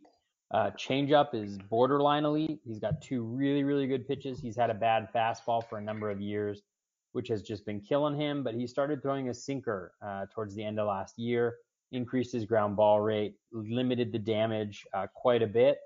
Uh, and so if he can continue that, I think he's a decent pitcher. my hope is that Bundy, in some way, shape, or form, increases his velocity by a tick or two uh, in this upcoming year. I think that could do wonders. He's kind of one of the guys. Um, uh, I think it was actually Derek Boyd of Baseball HQ who I first saw make this kind of connection, but as a potential kind of Giolito for next year because he's got those two really good breaking balls. Um, and the fastball just isn't there, but he's got that prospect pedigree. He's thrown hard in the past. And so if the if the new player development machine in the with the Orioles can increase that velocity a little bit, I think he can take um, you know that that next step. And so I'm just banking on that. And if it doesn't work out, you know, then you move on. But at this point in time, going upside there. Uh, the next picks, I really love the the Jose Urquidy uh, pick from Ben Palmer. He definitely wasn't on my radar um, and should have been. Uh, I really like that pick um, a lot. Uh, my next pick I really loved. Um, I know it's kind of super boring, but Adam Eaton. I think Adam Eaton is super underrated. He seems like a very unlikable guy in general. But you know, from a fantasy perspective, like yes, he has been um, injured for a little bit, but my God, like the year he put up this year, um, you know, so this year he hit 279 with 103 runs, 15 home runs, 15 stolen bases, and 50 RBI going from like what spot like 200 or 200 plus in drafts. He's a contact hitter. He's got a great approach at the plate. Um, you know, his contact actually increased last year. He hits the ball a decent amount hard, hits the ball a decent amount in the air. You know, he's stealing. He's batting number two. He's set there for next year with the uh, with the Nats. You know, batting in front of Soto and behind Turner. You know, his steamer projection is 282, 15 home runs, 13 stolen bases, 88 runs, and 63 RBIs at this point in the draft. I just absolutely love Adam Eaton. He's going to be a guy that I'm targeting in drafts next year, uh, all over the place because he's a massive contributor across the board. Um, you know, outside of maybe RBI, but you know, at this point in time, like I just I just love that pick, and he's actually the guy when I was calculating, you know, just kind of the average projection of my team uh, after the after finishing up the draft. Like he's a guy that I slipped in there in place of um, you know Kyle Tucker because of the limited plate appearances. So really love Eaton. Would love it if he continues to go at this spot in drafts. You know anywhere after pick 200, I think he's uh, he's fantasy gold. How about you? What did you do here with your last two picks of the draft? Yeah, you can see how deep this is when Mazara, Pilar, Polanco, Peralta, Eaton are all sitting there in the final like three rounds of the draft. It says a lot about it. But for me, my final two picks uh, in round 22, I took my catcher Jorge Alfaro. Talked about him at the beginning of the podcast. You know, 18 homers last year. I think he keeps taking that next step to get better, better and better. The average has been great. No problem taking him in a one catcher league with one of my last picks. Even though the next round Christian Vázquez went to um, went to Mike Gianella. I guess it just in my mind, I'm still not buying in on Vázquez, but maybe it's there. My final pick was Nate Eovaldi. Uh, I, am shooting for a bounce back from Eovaldi last year. Injury riddled season. We saw in 2018 how strong he was. And towards the end of last year, once he started getting more innings under his belt, we saw a lot lot better Eovaldi going five innings, striking out a lot of guys. Home runs were an issue for him last year, which were an issue for a lot of pitchers. But you know, get back to, to normal Eovaldi shape get going six innings or so in games would be good. Steamer's got about 148 innings, about a K an inning. Uh, that late in the draft, it's one of those guys. He can be a sneaky nice pick or a drop. I'm not too concerned about it. There's gonna be a lot of guys on the waiver wire to to bring in as your pitcher. He's my seventh starting pitcher off the board. I could easily mix and match something else there, but Eovaldi was my final pick. A guy I was eyeing for quite a while. Ross Stripling uh, went a couple picks later again to Mike Gianella. I like Stripling quite a bit that would have been a guy I probably would have pulled the trigger on. But uh, for me, it'll be Nate Eovaldi as my final pick in the draft, and I love your final pick. Yeah, my final pick uh, is very lovable. Um, is uh, Willy Adames. Uh, I just love what Adames was able to do last year. I think it flew under the radar a lot. He's still going really late in drafts, but he's starting to put it all together. When I talk about like the four um, piece uh, for what is it uh, legs of the stool that I like to look at. You know, he's got plate discipline. He's been very selective. Um, elite approach at the plate. He's still only 23. His, his, contact rate is way up there. It's very high. It's excellent. Um, his ground ball rate is starting to go down. I think that's the last major leg that needs to change. But um, you know, his hard hit rate is well above 40%. Um, this is a 23 year old who already has you know, over a thousand plate appearances, I think, in the big leagues. Um, I think he's a great candidate to take that next step next year and join this really large elite group of shortstop. I think he's going to be my middle infielder in a lot of leagues. Obviously, batting ninth in Tampa is not helpful, but I think he could move up there um, pretty quickly if he starts to put it together. So I went with him. Jon Berti was also a guy that I considered at this spot. He was still uh, on the board and has a lot of position eligibility, but I really just wanted an opportunity uh, to share my love for Willie Adames. So that ended up uh, pushing me to take him uh, with the last pick in the draft, and that is uh, that is it. Yep, I like it. I like it quite a bit. So it was fun checking it out. I don't do a lot of 12 teamers. I don't think you do a lot of 12 teamers either. Either. So that was uh, something different, especially 12 teamers with the roster constructions as such. I think they were made that way so we wouldn't be drafting until February. But um, it, it, was interesting to see. I'm looking forward to the ADPs to see how all this plays out uh, going forward and then comparing it to the two early mocks and whatnot. But uh, any final thoughts before we wrap up the 14th edition of Bubba and the Bat Flip? No, uh, for the for the hitters, I took uh, you know my lineup and I ran it, added the steamer projections together just to see kind of where I was at. Um, and average uh, per player average for the 10 players I have on my offense. And this is after going starting pitcher, starting pitcher to start. I don't really know whether this is good or not because, um, you know, I play 15 team leagues mostly, but uh, 83.4 RBI, 83.9 runs, 12.4 stolen bases, and 25.5 home runs with a 274 batting average um, across those 10 players. So I feel pretty good about the fact that you know I've got five players who are contributing double-digit steals. Um, I've got uh, four guys who are contributing 30 plus home runs, an additional uh, three guys that are over 20 home runs.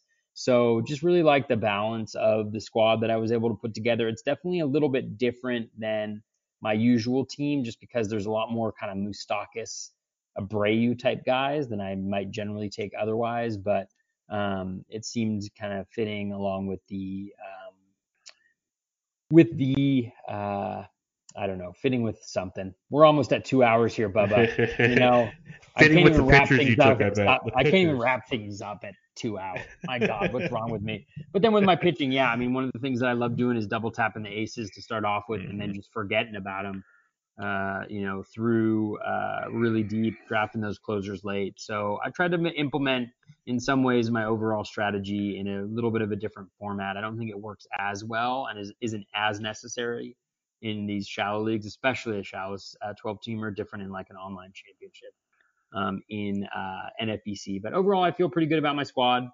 Um, and yeah, it was a lot of fun. really appreciative of Nick uh, Pollack reaching out, like just to be included in the, these three mock drafts was definitely uh, a major, um, whatever you want to call it, like just an honor to be uh, in this draft, uh, ego boost, whatever you want to call it. It was uh, really nice to be invited. So, how did you leave the draft uh, feeling about your team? Overall, I liked it. I got the power, the speed I'm looking for. I took some gambles on the starting pitchers that I usually don't take, but you know, they're gambles. If they work, it's great. If not, we figure something else out. That's the name of the game: grind, grind, grind. But all in all, I, I don't not like it. I guess first base is my biggest question mark, as I think I mentioned like 15 times already. That that's one that really gets me. Um, and, and the the starting pitchers. I, I love my relievers. I love my power, and my speed, my offense overall. I like quite a bit. So it'll be interesting to see how that would have played out. Obviously, it's just a mock, but you know, looking at picks that went right after me or right before me, and kind of sitting back and looking at there's a few I might have done a little differently, but that's how drafts work. And, uh, you know, I just got to make it work from there and, and, maybe work the waiver wire a little harder or whatnot. But like you said, uh, a big thanks to Nick Pollack. It's always fun doing stuff with the guys. And uh, I've drafted with many of these guys in mocks, but there's some new ones in here that I got to meet. So that was fun. And uh, look forward to doing more of these before the season gets started.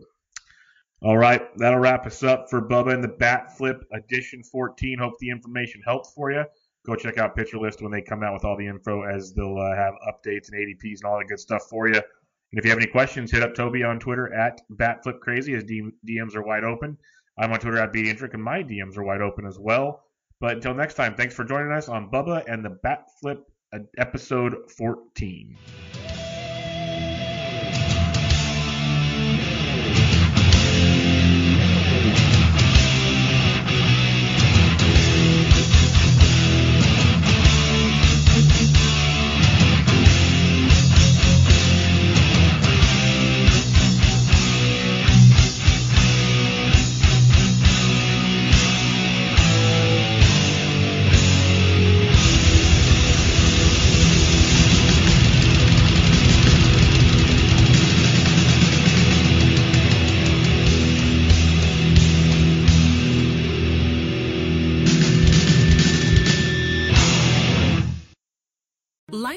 A home policy from American Family Insurance because you'll feel protected no matter how the wind blows.